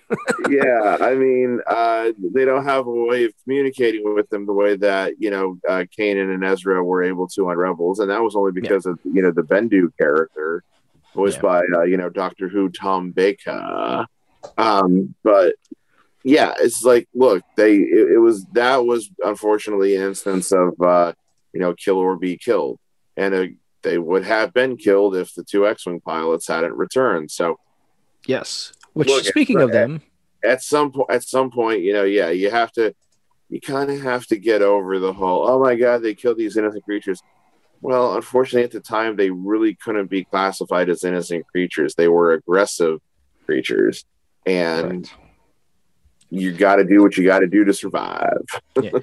And speaking of the X Wings, it was pretty cool to see like a, a glimpse of the New Republic also come into uh, play um, with seeing the X Wing and them trying to get identification from the Mandalorian and his ship and stuff like that. And They're like police officers, police in the space.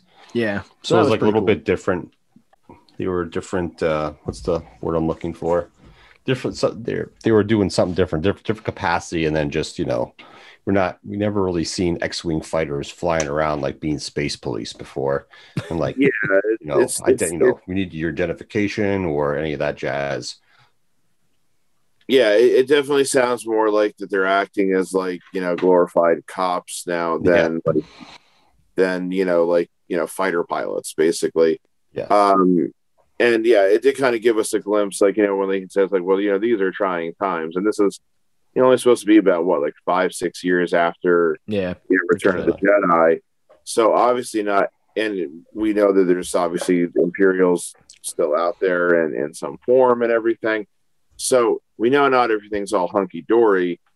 I think we'll get more of uh, a glimpse of that when I, I'm guessing it's that Rangers of the New Republic show uh, hits. Mhm. I have a feeling Yeah. that probably just because again that is that's an area that I think is is kind of ripe for. Is getting a little off track of Mandalorian here, but it, it, that's an area of Star Wars now that's really ripe for further development. Is Mhm.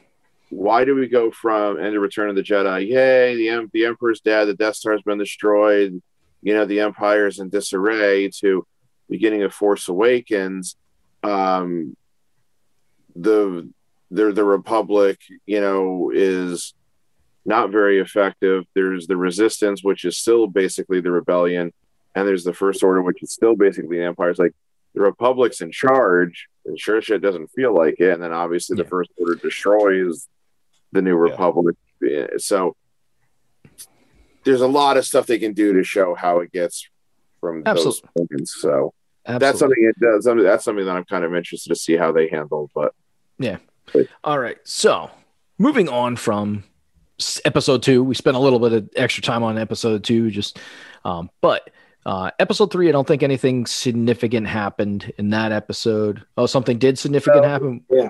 Help, help me out, that- Theo or AJ. So yeah, episode three was the Heiress. So that's where they crash landed on the planet to, uh, you know, reunite Frog Lady with her husband. But Oh, that's where we meet uh, little Sasha Banks hiding with her cloak on. because people didn't know if she was going to be a Jedi or not. You know, when you show a thing with her in a cloak, people start freaking out about that. But it turns out Well, that they- she's part of the Mandalorians.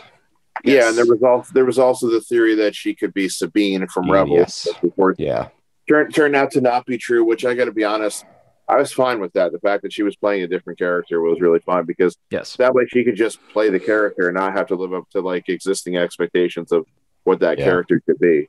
Yes. But we did get to see Bo Katan. Bo Katan, which was pretty Sweet. pretty awesome because if uh, like we watched Rebels and Bo Katan at one point in time had the dark saber Correct. and now doesn't have it. So So it's a backstory. interesting. How'd she lose it? Why Yeah, does right. this bad guy have it? Yeah. This Imperial guy have it? Like, what happened here that you lost the saber? What did you? Yeah, What did when- you fuck up? When when when Moff Gideon, you know, emerged from the crash Tie Fighter and like the post credit scene there at the end of season one with the dark saber, you know, my first thought was, "Oh, "OMG, the dark saber." My second thought was, "How the hell did he get it?" So Yeah. That's, why uh, that's something that- What did that's you do? that's something to still be explored. so yeah, we got to see, we did get to see that. I forgot about that was episode three. I thought that was episode two, but episode Well, three, the other- yeah. And the other thing that they kind of revealed in episode three is that Bo Katan basically tells him, um, You're, you're idiot. part you're, you well you're you're you're you're part of uh like like like like a cult of Mandalorians with the whole never take your helmet off thing. Yeah, Yeah. the old old school version yes. Right. that really So doesn't exist anymore. Go ahead, as far AJ. as they're concerned. that just opens up a little bit more about like, you know, him not necessarily being The a true. Mandalorian or, or just that yeah, there's there's differences that have to be uh you know, brokered, I guess, between the existing Mandalorians who are out there. Yeah. The Go ahead. tornado DDT officially became Star Wars canon in that episode. it did. Well, You're- wa- was, very was that, true. was, was that in that episode or was that in the finale? I don't remember now. No, that was No, that she was did a- it in the bar. She did it in the bar fight. They were fighting in the bar or whatever. I remember. Okay. I remember Sakamoto posting that the tornado DDT was canon. Yeah, I, I, I do. I do definitely remember that. So Yeah. Yeah. that was when a when a wrestler's on a TV show, they have to do like The Rock does rock bottom. You know, how many times have we seen The Rock do a rock bottom in something? Like Mhm. it's like you Absolutely. get your wrestling thing into there just to make the wrestling people happy. So I, I'm pretty sure the first time I ever saw The Rock act in a in, in a non WWE capacity Star- was when Star he did- Trek? was when he did the episode of Star Trek Voyager, and he was And like he- a gladiator. rock I think. I'm bottom, Pretty, seven of nine. pretty sure he did rock bottom. Yeah. So- He one hundred percent did. Yeah. I remember watching that, and I, I think I even I think I even started going like rock bottom, rock bottom. My dad's looking at me like, I'm like, what, Dad? You know that's what Jr. always does. And then like just just and then I remember in the one Fast and Furious movie, movie him and Vin Diesel did the Doomsday device on somebody. I'm like, yeah, Doomsday. Oh, yes, they did. Yeah. Yeah, that was sweet. Yeah. So let's go on. Let's move on to episode four. Help jog my memory. I remember it when people Well, talk real- about real, it. Real, real, real quick, just about episode three. The other key point, of course, of episode three The is that at the end of the episode, Bo Katan told him to go find Ahsoka Oh, Tano. And so Yes, it's like, Yes. The Jedi. You know, the the rumors were were pretty much out there, but they were still, of course, unconfirmed that she was going to be showing up. That more or less confirmed it. So that's like, like the giddiness factor was kind of all like, oh, they're going to show Ahsoka. Were So- you giddy like Oh, a I was- schoolgirl? I was. I was stoked. I was waiting know. for this, I was pretty excited too. especially by Rosario Dawson. Uh huh. And Now you made it we'll, we'll talk about that. Um, so episode four of season two, we get to see. Siege. The siege. That's Siege. where he goes back to Nevarro, hooks back up with Greef Karga and Cara Dune. Yes. and they basically ask him to help him like uh, rid the last like remnants of the Imperials uh, from the planet. They had this like one little sector, which turned out to be more or less a research base, yes. and he started to get more of an idea of what the Imperials were up to because he saw like the tanks, which contain things that. Uh, looked a little bit like a certain, you know, villain we saw already that got chopped in half, but um, you know, it fi- it provided us our first glimpse of uh, you know what's to follow uh, chronologically in terms of you know the sequels and everything. So Plus, you kind of, you know, you're, you're figuring out they, they they want Baby Yoda to do testing and use his blood for cloning. Pretty much is what it's legitimately coming down to. You know, especially when they play that message um, that the one guy finds, and you know, you, you get you, listen to it and you that transmission, you you're hearing that, you're like, oh shit.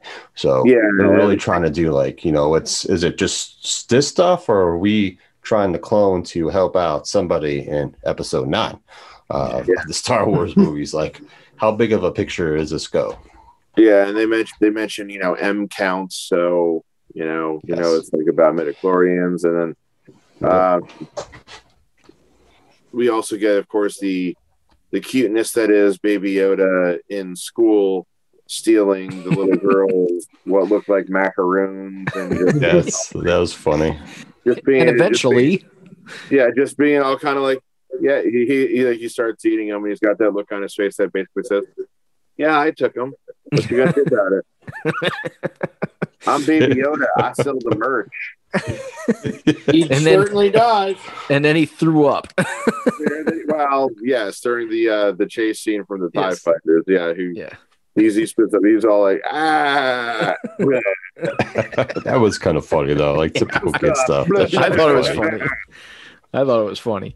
And then episode five, we The get Jedi, the Jedi Ahsoka Tano. like the best Yeah. opening scene of any of the episodes. That Yeah, opening like- scene was pretty fucking badass because you don't that- see her Yeah. until she lights up the lightsabers.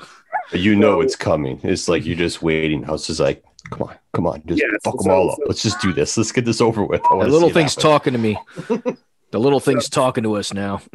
so so, uh, so so Dave Filoni, who again, like I said, is the Clone Wars and Rebels guy, and you can more or less call the creator of the character. He wrote Yes. and directed that episode, and you could tell because Yep. I mean, Ahsoka's really depicted in the in the best possible light there. I mean, and like the intro scene is done great because you don't really know what's going on at first, and it's it's almost like a horror movie. You know, it's almost like a slasher movie in that you know these guys are are going out hunting this thing that they can't see, and then and then you know, of course, we know, of course, that the slasher is actually the good guy and everything. Mhm. but you know because we see the lightsabers ignite and everything and it's just so cool the way that she's depicted is that you know they're they're no match for her and everything but you know she's of course not unreasonable. She's basically all like you know it, it was uh, what was the rock's first movie the one with Rock's the- first movie, the, the one where he was like the star for the first time The Rundown. the rundown. That was it. It was like when he always like when he, the Rock's character in the rundown would give that ultimatum, like you know, you know, option one, you do blah blah blah blah blah blah blah blah blah. option two, Yeah. I make you. You know, that was kind of like she. But what about option three? There, I mean, what about option C? There is no option C. Yeah, but it's like you know she she gives like that ultimatum to like the the magistrate, I guess, or whatever she that woman was calling herself. She's basically saying like you know like free the city or else I'll free it for you, you know, or from you. So, um, you know, it, it was just you know it was just really well done. And Rosario Dawson was really like the only person I think that they could really honestly cast in that role that Yes. would have Yeah. made it. So, I, I just I mean maybe there's somebody else I can't think of who that person is. so I'm going to ask this question. It's going to be maybe inappropriate, but I'm going to ask it anyways because Oh, that's that's what we do on this. That's, that's what we do on this show. We're inappropriate at times. Yeah, So- I know exactly where he's going with this. I think. So, Rosario Dawson, hot or not hot as Ahsoka Tano? Show Yeah, of hands, who thought she was hot? if he was going with it. I thought she was hot. I'm not saying no to that. I mean, Rosario Dawson's That's a dumb hot. question, Jeremy. I think we already know the answer. I mean, Well, Rosario you know, Dawson's pretty hot. I don't think you can say she's not hot just because she's got that makeup on and everything. well, So, you know, some people would have been like, "Well, she she didn't look like Rosario Dawson." You know, she, she okay. the, the makeup. Those did make people her are hot. gay. Okay, Well, but- maybe Yeah. not that, but jeez. yeah, but this wasn't this wasn't like you know like Charlize Theron in Monster where she's you know wearing makeup that is supposed to make her look unattractive. So yes, it, it's not a situation like that. So yes. But I had to throw that question out there because hey, that's it, it, it wouldn't be our show if it wasn't hmm. if we didn't have that question out there, regardless of it being a dumb question or not. It's got to be asked. It, So- wouldn't, it, it wouldn't be our show if we didn't act like sexist pigs. That's right. From time Um, to time, yes. to all those ladies out there, we apologize. Um, but um, They're So all epi- married, and, and I'm respectful of women.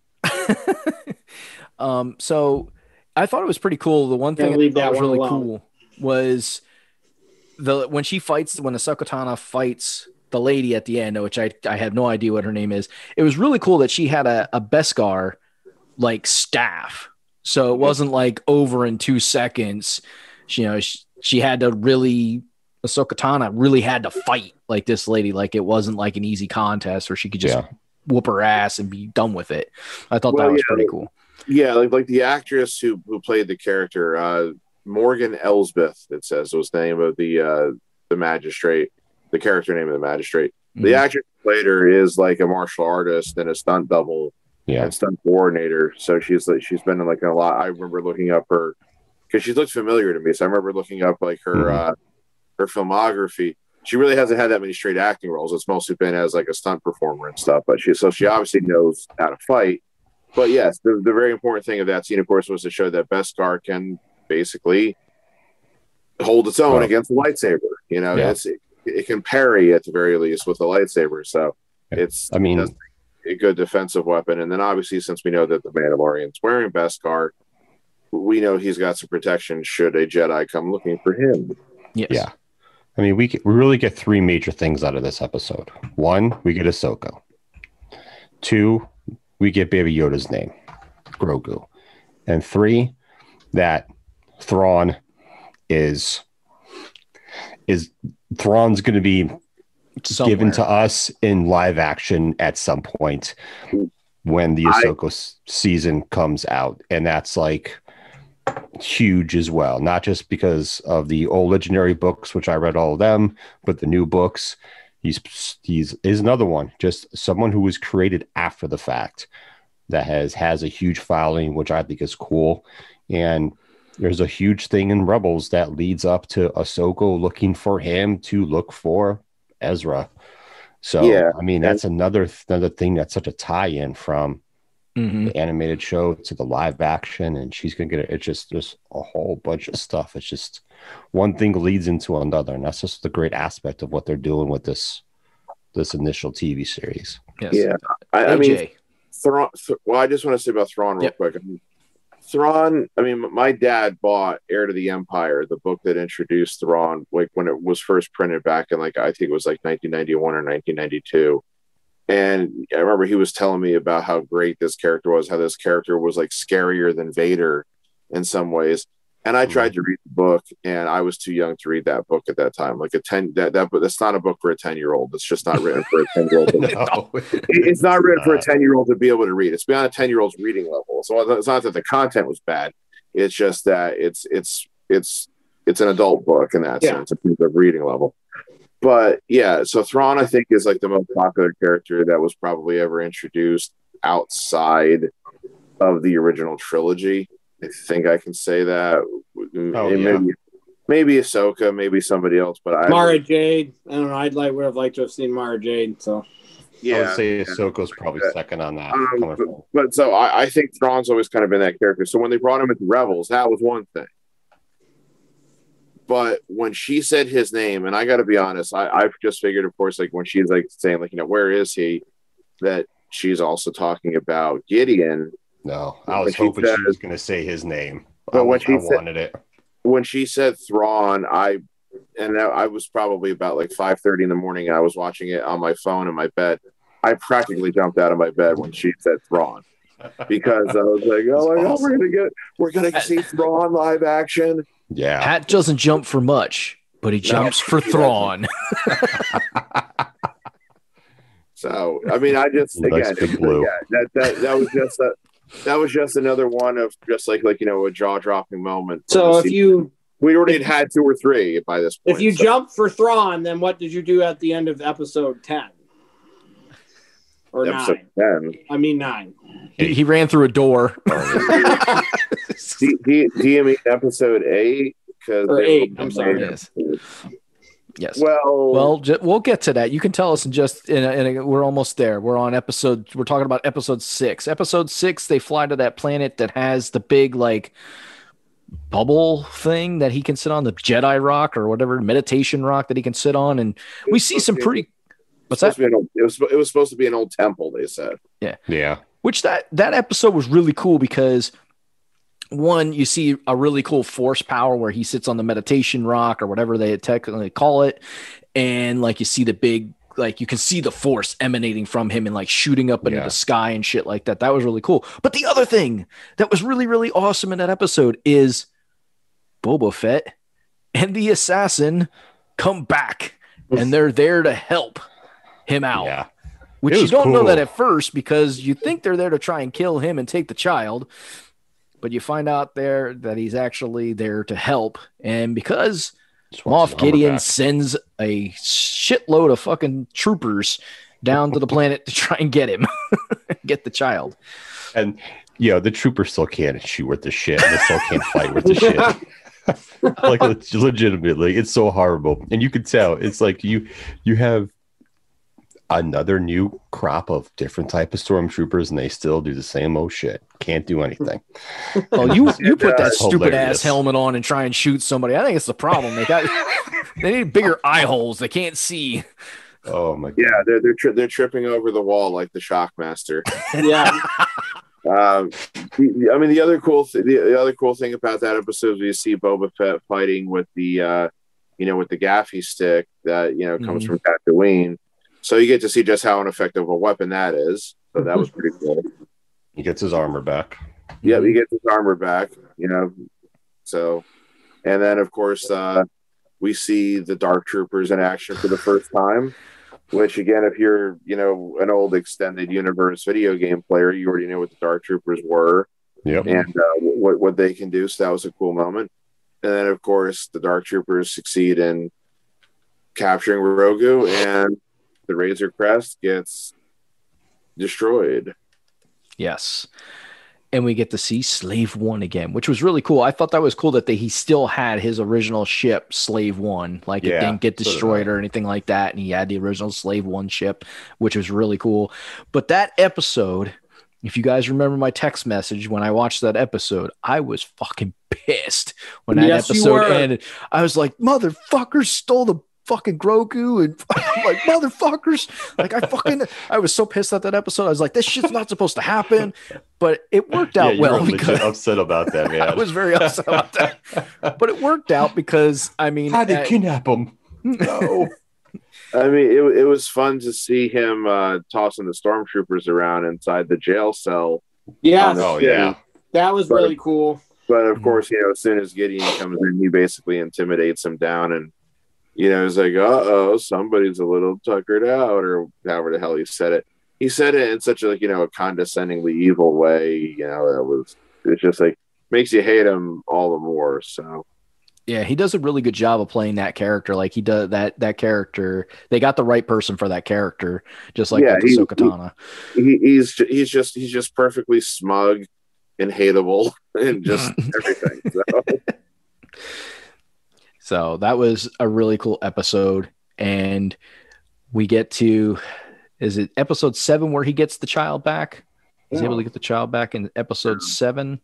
Epi- it all- episode episode seven is where they go. Oh, that's right. They they go to the Imperial base. That's right. They- That's they- the Imperial base episode. Yeah, Yeah. they get May, they get Mayfield out of prison Prison. first, using Cara Dune's connection as a Yes. marshal of the New Republic, just so they can go onto the planet to um, access the Imperial terminal, so they can find like the codes to find Gideon's ship and everything like that.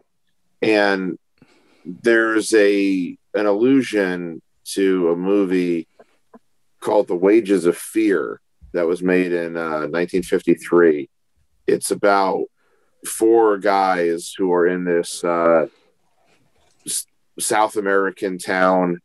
It's about four. No, no, no just it, it has an, it has an illusion here. It's like these four guys who are in this South American town who are hired by this oil company to drive, uh, you know, huge containers of nitroglycerin over very rough, uneven, mountainous, and jungle roads to get it to like an oil field where there's been like a huge like oil spill and oil fire, so they can contain the fire.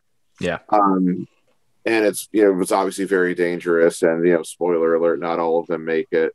Uh, but Of course. um, what the Imperials were doing on this planet with the stuff that they were transporting very much reminded me of that movie when that like they're, they're transporting this stuff that's very volatile and it's that you know they've got these like you know pirates i guess you could say attacking them and like trying to like you know destroy it on them so they can't use it which is you know actually good but of course the problem is they need to get on those things to in order to get into the imperial base so they have to fight those people off So Yeah. fans, this is this, as much as we love our friend Darth Pat. This is one of the problems. He's watched way too many movies, No, so he's able to not tie in shit that we have movies. no idea Yes. what the hell he's talking about. Like you guys what? have not watched enough movies it's us that haven't watched enough movies. That's the problem.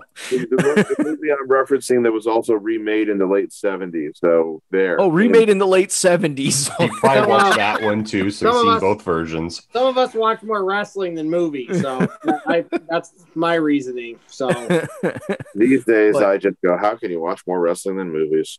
but the cool i thought one of the funny things in that is like if you're want like that interaction that bill burr and the mandalorian have um Yeah. have during the whole ride and he's he's freaking out because it's getting up to like the the danger zone he's and then you see kind of how bad Zone. you know he you see the mandalorian become a badass he's a, still a badass even though he's really doing a lot of good he's still a badass with being able to shoot and punch and he you know just crazy ass shit we see him take his mask off. yes absolutely go ahead aj talk a little Ultimate bit about that. sacrifice. Just a side note, real quick here, Jeremy, not to change Yeah. the subject, but this is important to me and you, even though it was forthcoming. They officially announced Mr. Manning's induction about five minutes ago into the Hall of Ah, Fame. So nice nice That was awesome obvious. I, I, I was know. gonna, I, I was I was going to mention that at the end of the episode. I mean, we'll, we all. we'll, I mean, we'll talk about that more at the end. I just wanted to, me and Jeremy both like him a well lot. we are coming up on the two hour mark so i don't know how much we're going to talk about that Well, even when it's over. Well, yeah, I but mean, everybody everybody knew Peyton was. This is our Right. network. We have our own time limit. But yes, we get to see the Mandalorian's face. And AJ, what was your first thought when you got to see the Mandalorian's face? Uh, I don't. I didn't really know. I I'd be honest with you. I I didn't really know what he looked like because I hadn't really seen him before. So Well, well, this wasn't this. This wasn't. This also wasn't the first time we saw his face because he did have to take his helmet off in the season one finale. Yeah, but I Oh, don't really? think they showed his face though, his actual face face. Yeah, they did. yeah, for a little Did bit.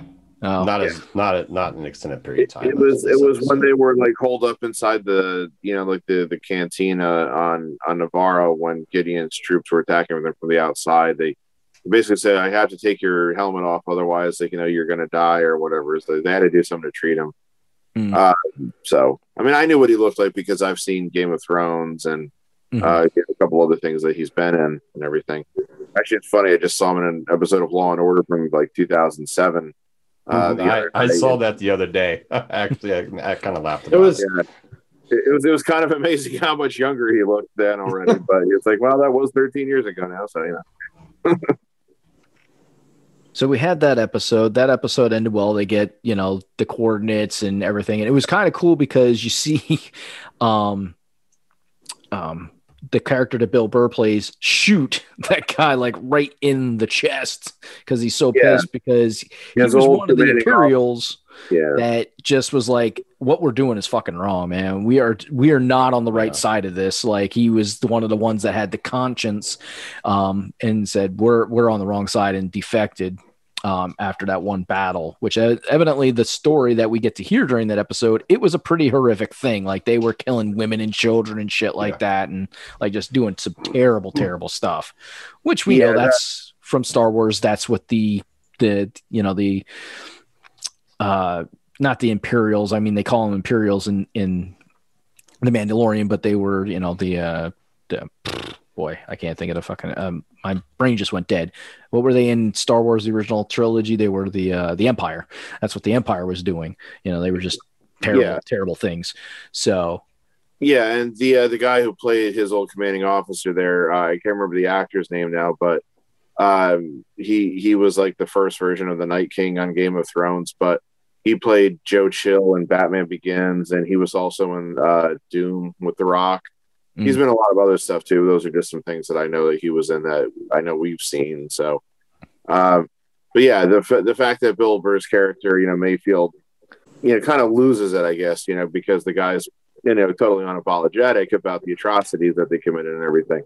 The Yeah. fact that Mayfield's just willing to just you know just blow him away and and risk it is is kind of cool about you know, and obviously it makes for some some exciting fight scenes there as they try to get away and everything. mhm. But I- um, I mean, the other interesting thing we were talking about because you're talking about him taking his helmet off and everything. I, don't know if they were abundantly clear about this or not, but it's like when he takes his helmet off, it's like the, the Imperial terminal scans his face and it's like, you know, okay. Now, I don't, I, maybe I have to go back and watch that episode again but I really can't remember if they said that just so long as it scans a face, that's all it needs, or if it has to recognize the face. Because if it has to recognize the face and it, it goes through and everything, then that opens up some a little bit more about you know his backstory or what he might have been doing prior to the when the series began did he work for the Imperials at some point? I mean, it's a li- it's a little it was left a little vague, I think. yeah, I don't know if you remember. guys- I don't know if you guys have a different opinion or not, but that's kind of the way I interpreted it. I think it was basically his face had to be scanned, but you couldn't be registered as someone that were, you know, that they were looking for, or because they thought had thought he was dead, so he couldn't get him his face scanned because I think believe they thought he was dead or something like that. So it would have like it would have like triggered an alert. Um, or just or just so long as it didn't come up as like you know like rebellion wanted. person. Yeah. Yeah, like it's like Yeah, okay, that's know. not Luke Skywalker, that's not Han Solo, that's not that one Wookiee. You know, yeah. I think the best part of that, the whole, that whole episode was cool, but the very end was the badass shit. Mandalorian mm-hmm. pretty much tell him off Gideon, bitch, I know where you're at now, and I'm coming for you. like, I'm coming for the child, and you're not going to stop me. Yeah, no, 'Cause that that just very left cool. the excitement for the, like, it just, that just set up the last episode and was like, all right, what are we going to get in this last episode? yeah, Little did we know. It's, know. Little did we know. it's, we're it, it- it's the promo on the Go Home show for WrestleMania. It's like you know, Yes. I'm taking this Sunday. I'm taking your title. And we got the best ending possible this time. So we WrestleMania doesn't always end the right way. Yes. So that does lead us to episode eight. Before we continue, um, don't leave at this time. You got to stay tuned because we're almost to Mount Rushmore for The Mandalorian. Dun, dun, All dun, right. dun. So, and I and I'm gonna let AJ take the wheel in just a second, but episode eight is fucking awesome because there are so many good things that happen in it, but it really comes down to the final scene Yeah. of that episode, which makes that episode just over the top awesome. So, AJ, take it away. Tell us about that final scene. I mean, we we were all watching. I mean, even you, I surprised the shit out of you guys. even Actually, you, watched it on time for once. doesn't watch stuff. Just, just so you guys know, on here, the three of us were trying to plot against Hmm. Jim. he never watches it the first day, so we had come up with the most ridiculous thing we could come up with to say happened just to mess with him. So Pat I know. said something about them cloning Jar Jar Binks. said something about them cloning Jar Jar Binks, and then Jeremy's like, "What are you talking about? I watched it; it was awesome." And I'm like, "We were, me and Joe were playing along," and Jeremy's like, "You thought the episode was terrible?" I'm like, "No." I called Jeremy and like, "No, we were playing along with the joke." So Jeremy threw a monkey wrench and everything because he actually watched the episode. I'm glad he did because that that you would have seen spoilers if you hadn't watched that show by Sunday. Like everybody that Yeah. watched that show was like, "Holy shit! Holy shit!" I called my brothers. I'm like, "You got to watch it now. Like, go uh, watch it right now. Drop whatever you're doing." because we Star Wars fans rejoiced. Yeah, I remember texting my younger sister, and I'm like, "You like, look, I know you and you know my brother-in-law try to watch it at a certain time or whatever. I don't know if you're having if you're watching this with the kids or not, but I'm like, you need to watch this as soon as possible. Otherwise, there's no way you're not going to avoid the spoilers." Yes. So So go ahead, AJ. when Take we it saw away. that X-wing, we all started thinking. We we all started thinking, okay, Who the fuck is this gonna we be? we, we might know who this is going to be. I mean, w- w- when when he was going through, I was thinking, well, it could be Ezra. I said, but I mean, I've seen the rumors. I just think it has to be. And then as soon as you see, you know, the gloved hand and the green lightsaber, you know, you're just basically waiting at that point. I mean, you know who, who it's going to be. You know, you, And it was- you're, you're just waiting for it to get to that point. It was very, and I, Yeah. I saw somebody put put a top down, top down, you know, an up and a bottom, and it was Darth Vader at the end of Rogue One, and Mark and Luke Skywalker at the end of this, just tearing through people, and it was very fun watching him destroy all these dark troopers. I know. Yeah, I, th- I, co- I, I definitely think they very much did that as, as kind of like an intentional parallel, saying like, Yeah, yeah, they did. you know, Rogue One, the hallway scene, that's Vader at the height of his powers. Let's now because we because we never really got to see it. Let's show Luke at the height of his powers. You know, so that's that's really I think what it what it was. So and, I, and he cut through those those dark troopers like fucking butter. It was like fucking butter. right, and, and that's and that that was kind of the whole point. I mean, again, there was there was so much good about that episode. Like you know, he gets like you know, he gets the band back together as a will because he gets he gets Bo Katan and Koska. He's got Kara. He got he's got Boba Fett and and Fennec and everything. So they have this like you know you know whole crew of badasses really. And they like made the women. They put the spotlight on the women even at one point in that where the women were kicking ass. Yeah, Yes, they But- were. but then they show that even they are no match for the Dark Troopers because it takes him so much effort just to kill one of them. One.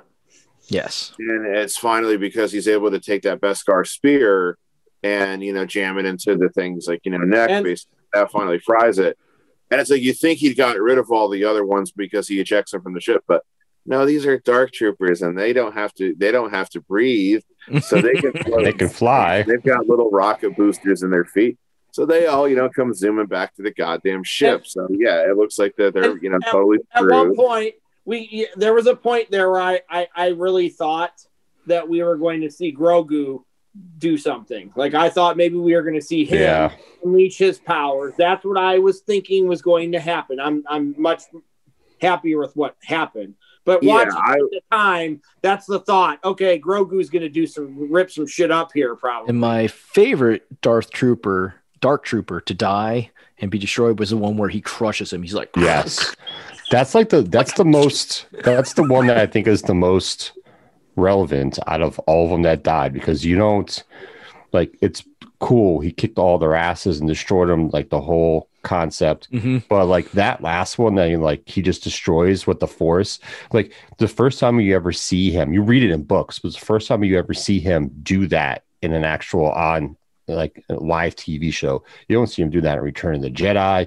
Like that's actually like it's like you see and he's doing it with the glove, his glove hand, I think. He did it with his glove hand. So it's kind of like he's using some real force powers and it's like the glove resembling Darth Vader, you know, Mhm. you know, using the force to crush people and choke people out and destroy things. So it was like it was really cool to to, to see how they went about doing that. That was that was good stuff. And they they they writing. you know, they had to de-age Mark Hamill's face to make him look younger. They couldn't use him now. I was okay with that. I know the nitpick people were complaining about that, but I Well- it was fine. The CG was eh, CG was It was is what okay. it It was. was. It, wasn't it was great, all right. but it was. It It was was, good enough.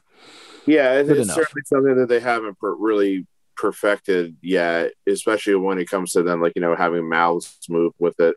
But It's like, like, it's like it's like when their mouths start moving. That seems to be the thing that I think throws a lot of people. But when he we first showed up, because there was rumors about Sebastian Stan maybe playing it and everything. Uh, you know, I was trying to figure out. I'm like, wait a minute, is that Hamill? Is that Sebastian Stan? I was, I was the fact that it had me guessing. You know, didn't really bother me actually because I thought that actually just added to it. I mean, we we knew it was him, but it was still really cool when we saw his face. Like we all got super excited. We all nutted in our pants completely at that point, probably. So you know, his voice, his CGI face, you know, so Yeah. it's fine. Yeah, it was And then- absolutely fine. And And then it was really and then you know when R two shows up and he's all like excited to see the baby, uh, That you know, was cool. Grogu. mhm. It, was, it was funny, but at the same time, it's like R two D two sees like a miniature Yoda. You would think that R two D two would go running and hiding, looking for cover. You know, So- But and the other cool thing that happened at the end is who ends up with the dark saber?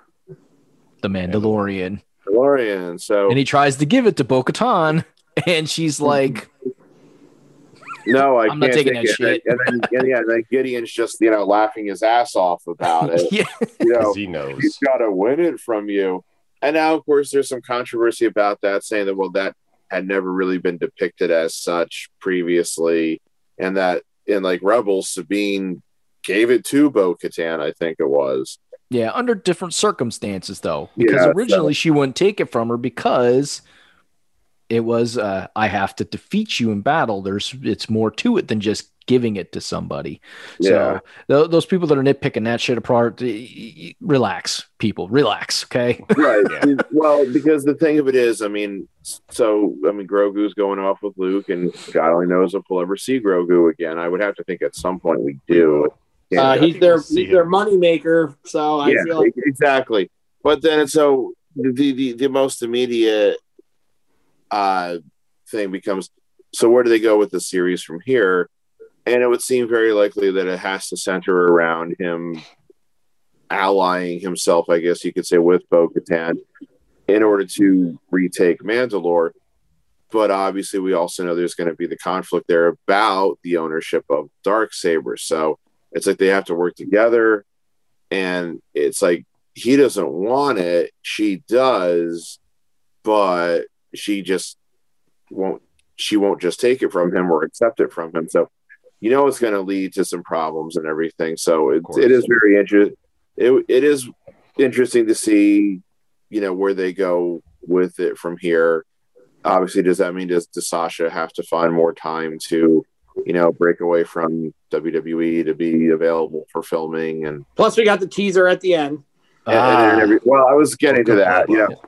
But and and the thing of it is too, of course, Moff Gideon is obviously still there, so they haven't. While he whilst while he may be neutralized in a way, and like because Cara Dune can just easily turn him right over to the Republic and everything, he he, he is still he is still out there. So he's not he's not just going to disappear. You know, he's still going to yes. cover over the, the premises. Yes. So we do. So the episode ends, and you're watching the credits, and you're like, and I usually don't stick around for the credits, but all this, I was just like, yeah, that was really cool. I'm like, just thinking about how awesome the episode is, and all of a sudden, dun dun dun, the credits stop rolling, and we get a little sneak peek. Yes, we see Jabba's Yes, palace. yes, yes. And I was like, oh shit, Jabba's palace. And it was very eerily, it was very eerie because it was very much like how Luke entered Jabba's palace in Return of the Jedi. Yep. And it was I, I was like, this is awesome because you see who's in charge of Jabba's palace, which was kind of funny to see who was in charge of it. I was like, this guy's a punk. Yeah, and you see him die pretty quick. it, it's it's Bib Fortuna plus about hundred pounds from uh, from when we last saw him in So Bib- the Bib was- Bib, Bib was working his way to turning into Jabba the Hutt. yes. Yeah, and Clearly. now we get the spin-off of Boba, Boba Fett's series. So it'll be interesting where they go with that. So we know there's going to be quite a few spin-offs and different shows that that happen from this. So it's going to be pretty awesome. But overall, season 2, another fantastic season of The Mandalorian. There was nothing that I could say about that that I, I actually think that season overall was better than the first season, which is I, not mean, I, usually I agree. Oh God, by far, yeah. yeah, it doesn't usually happen like that. Normally, seasons either stay the same or they go down just a little bit. This was actually better than the first season, which was really cool. well, it's what's also very uh, interesting, I guess you could say about it is just how well received this series has been from a critical standpoint. It's like this isn't just like you know fan service for for Star Wars fans and everything. The first season was nominated for best drama at the Emmys. The second season, just this past week, was nominated for best drama series at the Golden Globe Awards. So it's become like a you know prestige drama series already, Mhm. and that you know even like you know award shows that are you know generally very snooty are are, are recognizing it, even if it doesn't win. It's like and it, and it didn't win the Emmy. Uh, I would be surprised if it wins the Golden Globe, but the Golden Globes are weird, so they could. It just the Because it got simple- nominated first off. I mean, yeah, just the- Mhm. the, the simple fact that it's getting nominated when it is such a genre show, you know, because like sci-fi, fantasy, that kind of stuff Yes. usually is ignored by award shows, whether it's the Oscars, the Emmys, whatever. Just the fact that it's getting nominated is really telling you something about the show's quality, and it's not it's not just like Star Wars fans that are, that are saying that it's a great show and everything. And the the best thing to me is that I can't say that I've ever not been entertained by the show through the first you know 16 episodes. You know, it's it's it's consistently been entertaining. So uh, you know, obviously some episodes haven't been as good as others, but for the most part, Mhm. It's been it's been very solid. It's been it's been like I said, Jon Favreau deserves a shit ton of credit. The fact that he brought in, you know, good good writers, good directors, obviously been a, a, a big help. The show's been cast well, so you know everything.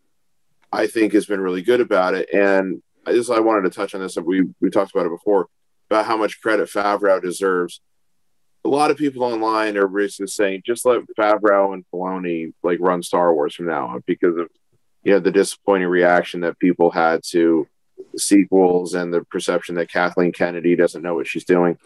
I want to call out another Lucasfilm executive. I don't know if you guys saw this story, but after No. people were having the reaction to the the Luke scene in those in the season two finale, you know, a popular thing, I guess, because we live on the internet now, is whereas people like posting like their reaction videos to it and everything. And there were some people who were getting like emotional over seeing young Luke Skywalker again and seeing Luke Skywalker in action. And this Lucasfilm executive named Pablo Hidalgo was Mm, open- yeah, yeah. was openly mocking people for getting emotional over the Luke Skywalker scene. And see, that's somebody who shouldn't be involved with any kind of Star Wars because they don't get it. Right. It, even even you know, throw out all that stuff though too. Throw out like you know you- you're emotionally connected to this character who debuted on film screens in 1977 and every other damn thing. You, you are somebody who works as an executive for the company that produces this show, and you are mocking the people who watch the show Yep. for having an emotional reaction to the show. That's what you want out of your fans. Exactly. like, Yeah, he you're was legit making fuck fun of them. you Doing making fun of people for having an emotional attachment to the content that you're producing. You're basically saying, "Yeah, I know I work for the company that produces the show, but if you're reacting strongly to it, you're a fucking idiot." How the fuck does this guy have a job with this company? If this guy not very long. uh, uh, I don't know if anything's happened to him, but basically, it's like if this guy is has any kind of real power making decisions for everything, he'd really better not. And I would really hope the fact that he did it so publicly and that people are also rightly calling him out for it, somebody higher up at Lucasfilm, or if not Lucasfilm, then at Disney, kind of goes, mm, "Get the fuck out of here." Yeah, I mean, there, there's no, there's no way this guy should be working for this company if that if he's going to basically mock the people who watch the content produced by it. So yeah, get, get rid of it. And there is Darth Pat's emotional response to that jackass.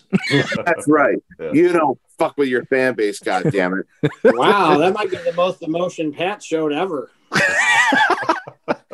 All right. So that Uh, does you- bring us to the. You weren't you weren't in my garage Wednesday afternoon around one Oh, no, I o'clock. mean on the I mean on the podcast, Pat. Oh, All right. Stop interrupting me. God damn it. I'll interrupt Now- you all I want. This does bring us to almost the very end of our show. Since it is that time, it is time hmm. for Mount Rushmore. So, our Mount Rushmore today, of course, is based on The Mandalorian. And with that, we're going to pick our favorite character from either season one or season two. It does not matter. It can be from either season. But I'm going to start it off with Leave Darth the- Pat. Yeah, well, we get, you got to leave the rules though. It can't be the child Okay. or the. Yes, there is a rule. There is two small rules, and that is you cannot pick Mando and you cannot pick the child. So, uh, for everybody that's watching, whenever you're watching this, leave a comment. Who was your favorite character from the Mandalorian season, minus Mando or the child? Because we know those are kind of just givens. Those those two characters Right. were pretty awesome.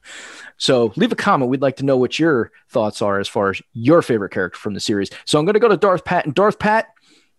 All I want is the name and a quick, I mean, like two minute, two minutes of why you believe that why you this was your favorite character because your character had a very small role, very important but very Getting the small. role. timer out, bro. So, I'm this shit. so I am ready to share because I want to share the picture. When you're ready, go ahead. So I'll show the, I'll share out the, this person's picture here in just a moment. Go ahead, Darth Pat. Okay, so my favorite character, and yes, he was only unfortunately in a couple episodes in season one, was Werner Herzog's character, the client, as he was called. Mostly because it was played by Werner Herzog, and it's just kind of funny to think Werner Herzog acted in a Star Wars role. But I also because he had a couple of really great lines, like you know, that really made him sound sinister and creepy at the same time. Like you know, when he goes, like you know, now I would like to see the baby. It's just very creepy the way he says it. And it's like, at that point, you're like, what do they want with the kid and everything? So, um, and it's just, it's just very, very funny. And uh, Werner Herzog also appeared in one of the last episodes of Parks and Recreation where he's like selling his house to Chris Pratt and Aubrey Plaza's characters. And he gives a line where he's like, after 47 years of living here, I've decided to move to Orlando so that I can be closer to Disney World. and then the fact that Star Wars is now owned by Disney, it just kind of makes that line funnier for me in retrospect. But so I just For think, sure. you know, you know, he just uh he has a lot of really good lines. He gets to say them, you know, in a very kind of cool, sinister, evil manner. And uh, you know, unfortunately we didn't get to see more of him, but there we go. Yeah. And you guys could see the picture that I that I Yeah. shared out, right? Yeah. Okay, I just want to make sure that worked right. All right. Uh let's go to AJ. Go ahead, AJ. I mean, I'm just gonna. Everybody would be disappointed if I didn't take Sasha Banks at this point because that's what the expectation is. So I'm gonna take Sasha Banks. So she's my she's my favorite female wrestler of all time. So of course I'm gonna take the character she plays. There's wrestling on Mandalorian. So Which I must was- say, in this picture that I found, pretty awesome. so Yeah, because she doesn't have blue hair. It was a big it was a big deal when we saw her in the trailer at the beginning of the season. It was really because we knew we were going to see her. We already kind of knew she was going to be in it, so I was fine with the way they used hmm. her. So and plus she made the tornado DDT cannon in Star Wars. So and she did she got to be a badass a couple times. She got to kick Yeah. some people's ass. So Yeah, she had a couple lines, and I think she did well with her lines. It wasn't like she was robotic or anything like that. So No, I think she she did did very well. and I think we'll see her again. I Oh, we'll see I believe again. so too.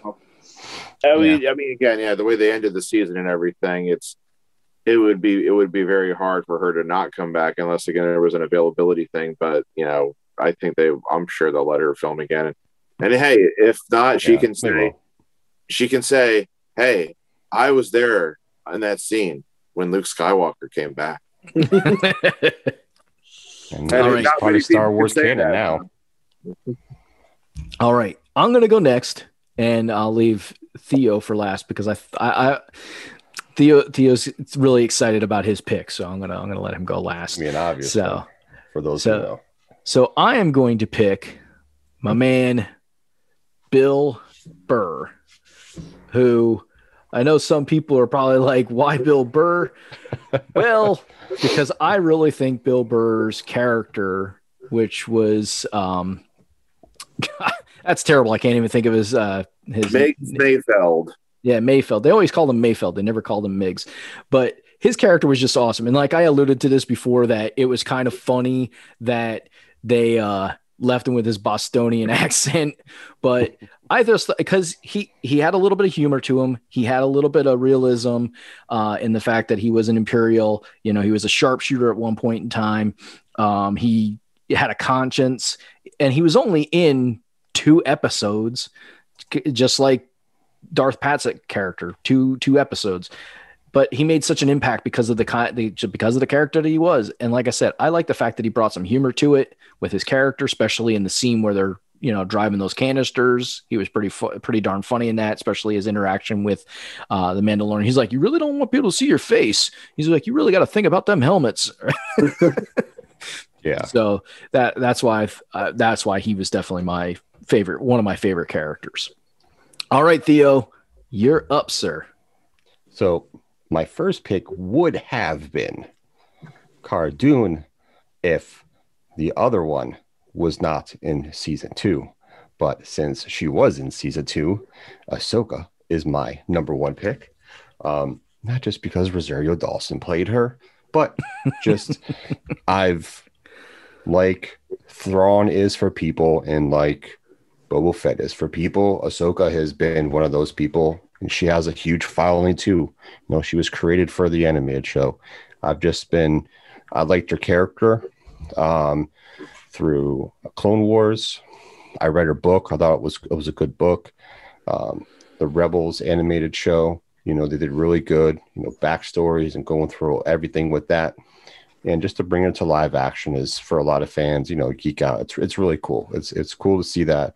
I'm excited for the for the series she's going to have because I know it's going to tie into Thrawn and that's going to bring another big thing into the Star Wars live action shows mm-hmm. that people are going to geek out for. Plus, you know, some Rebel stuff.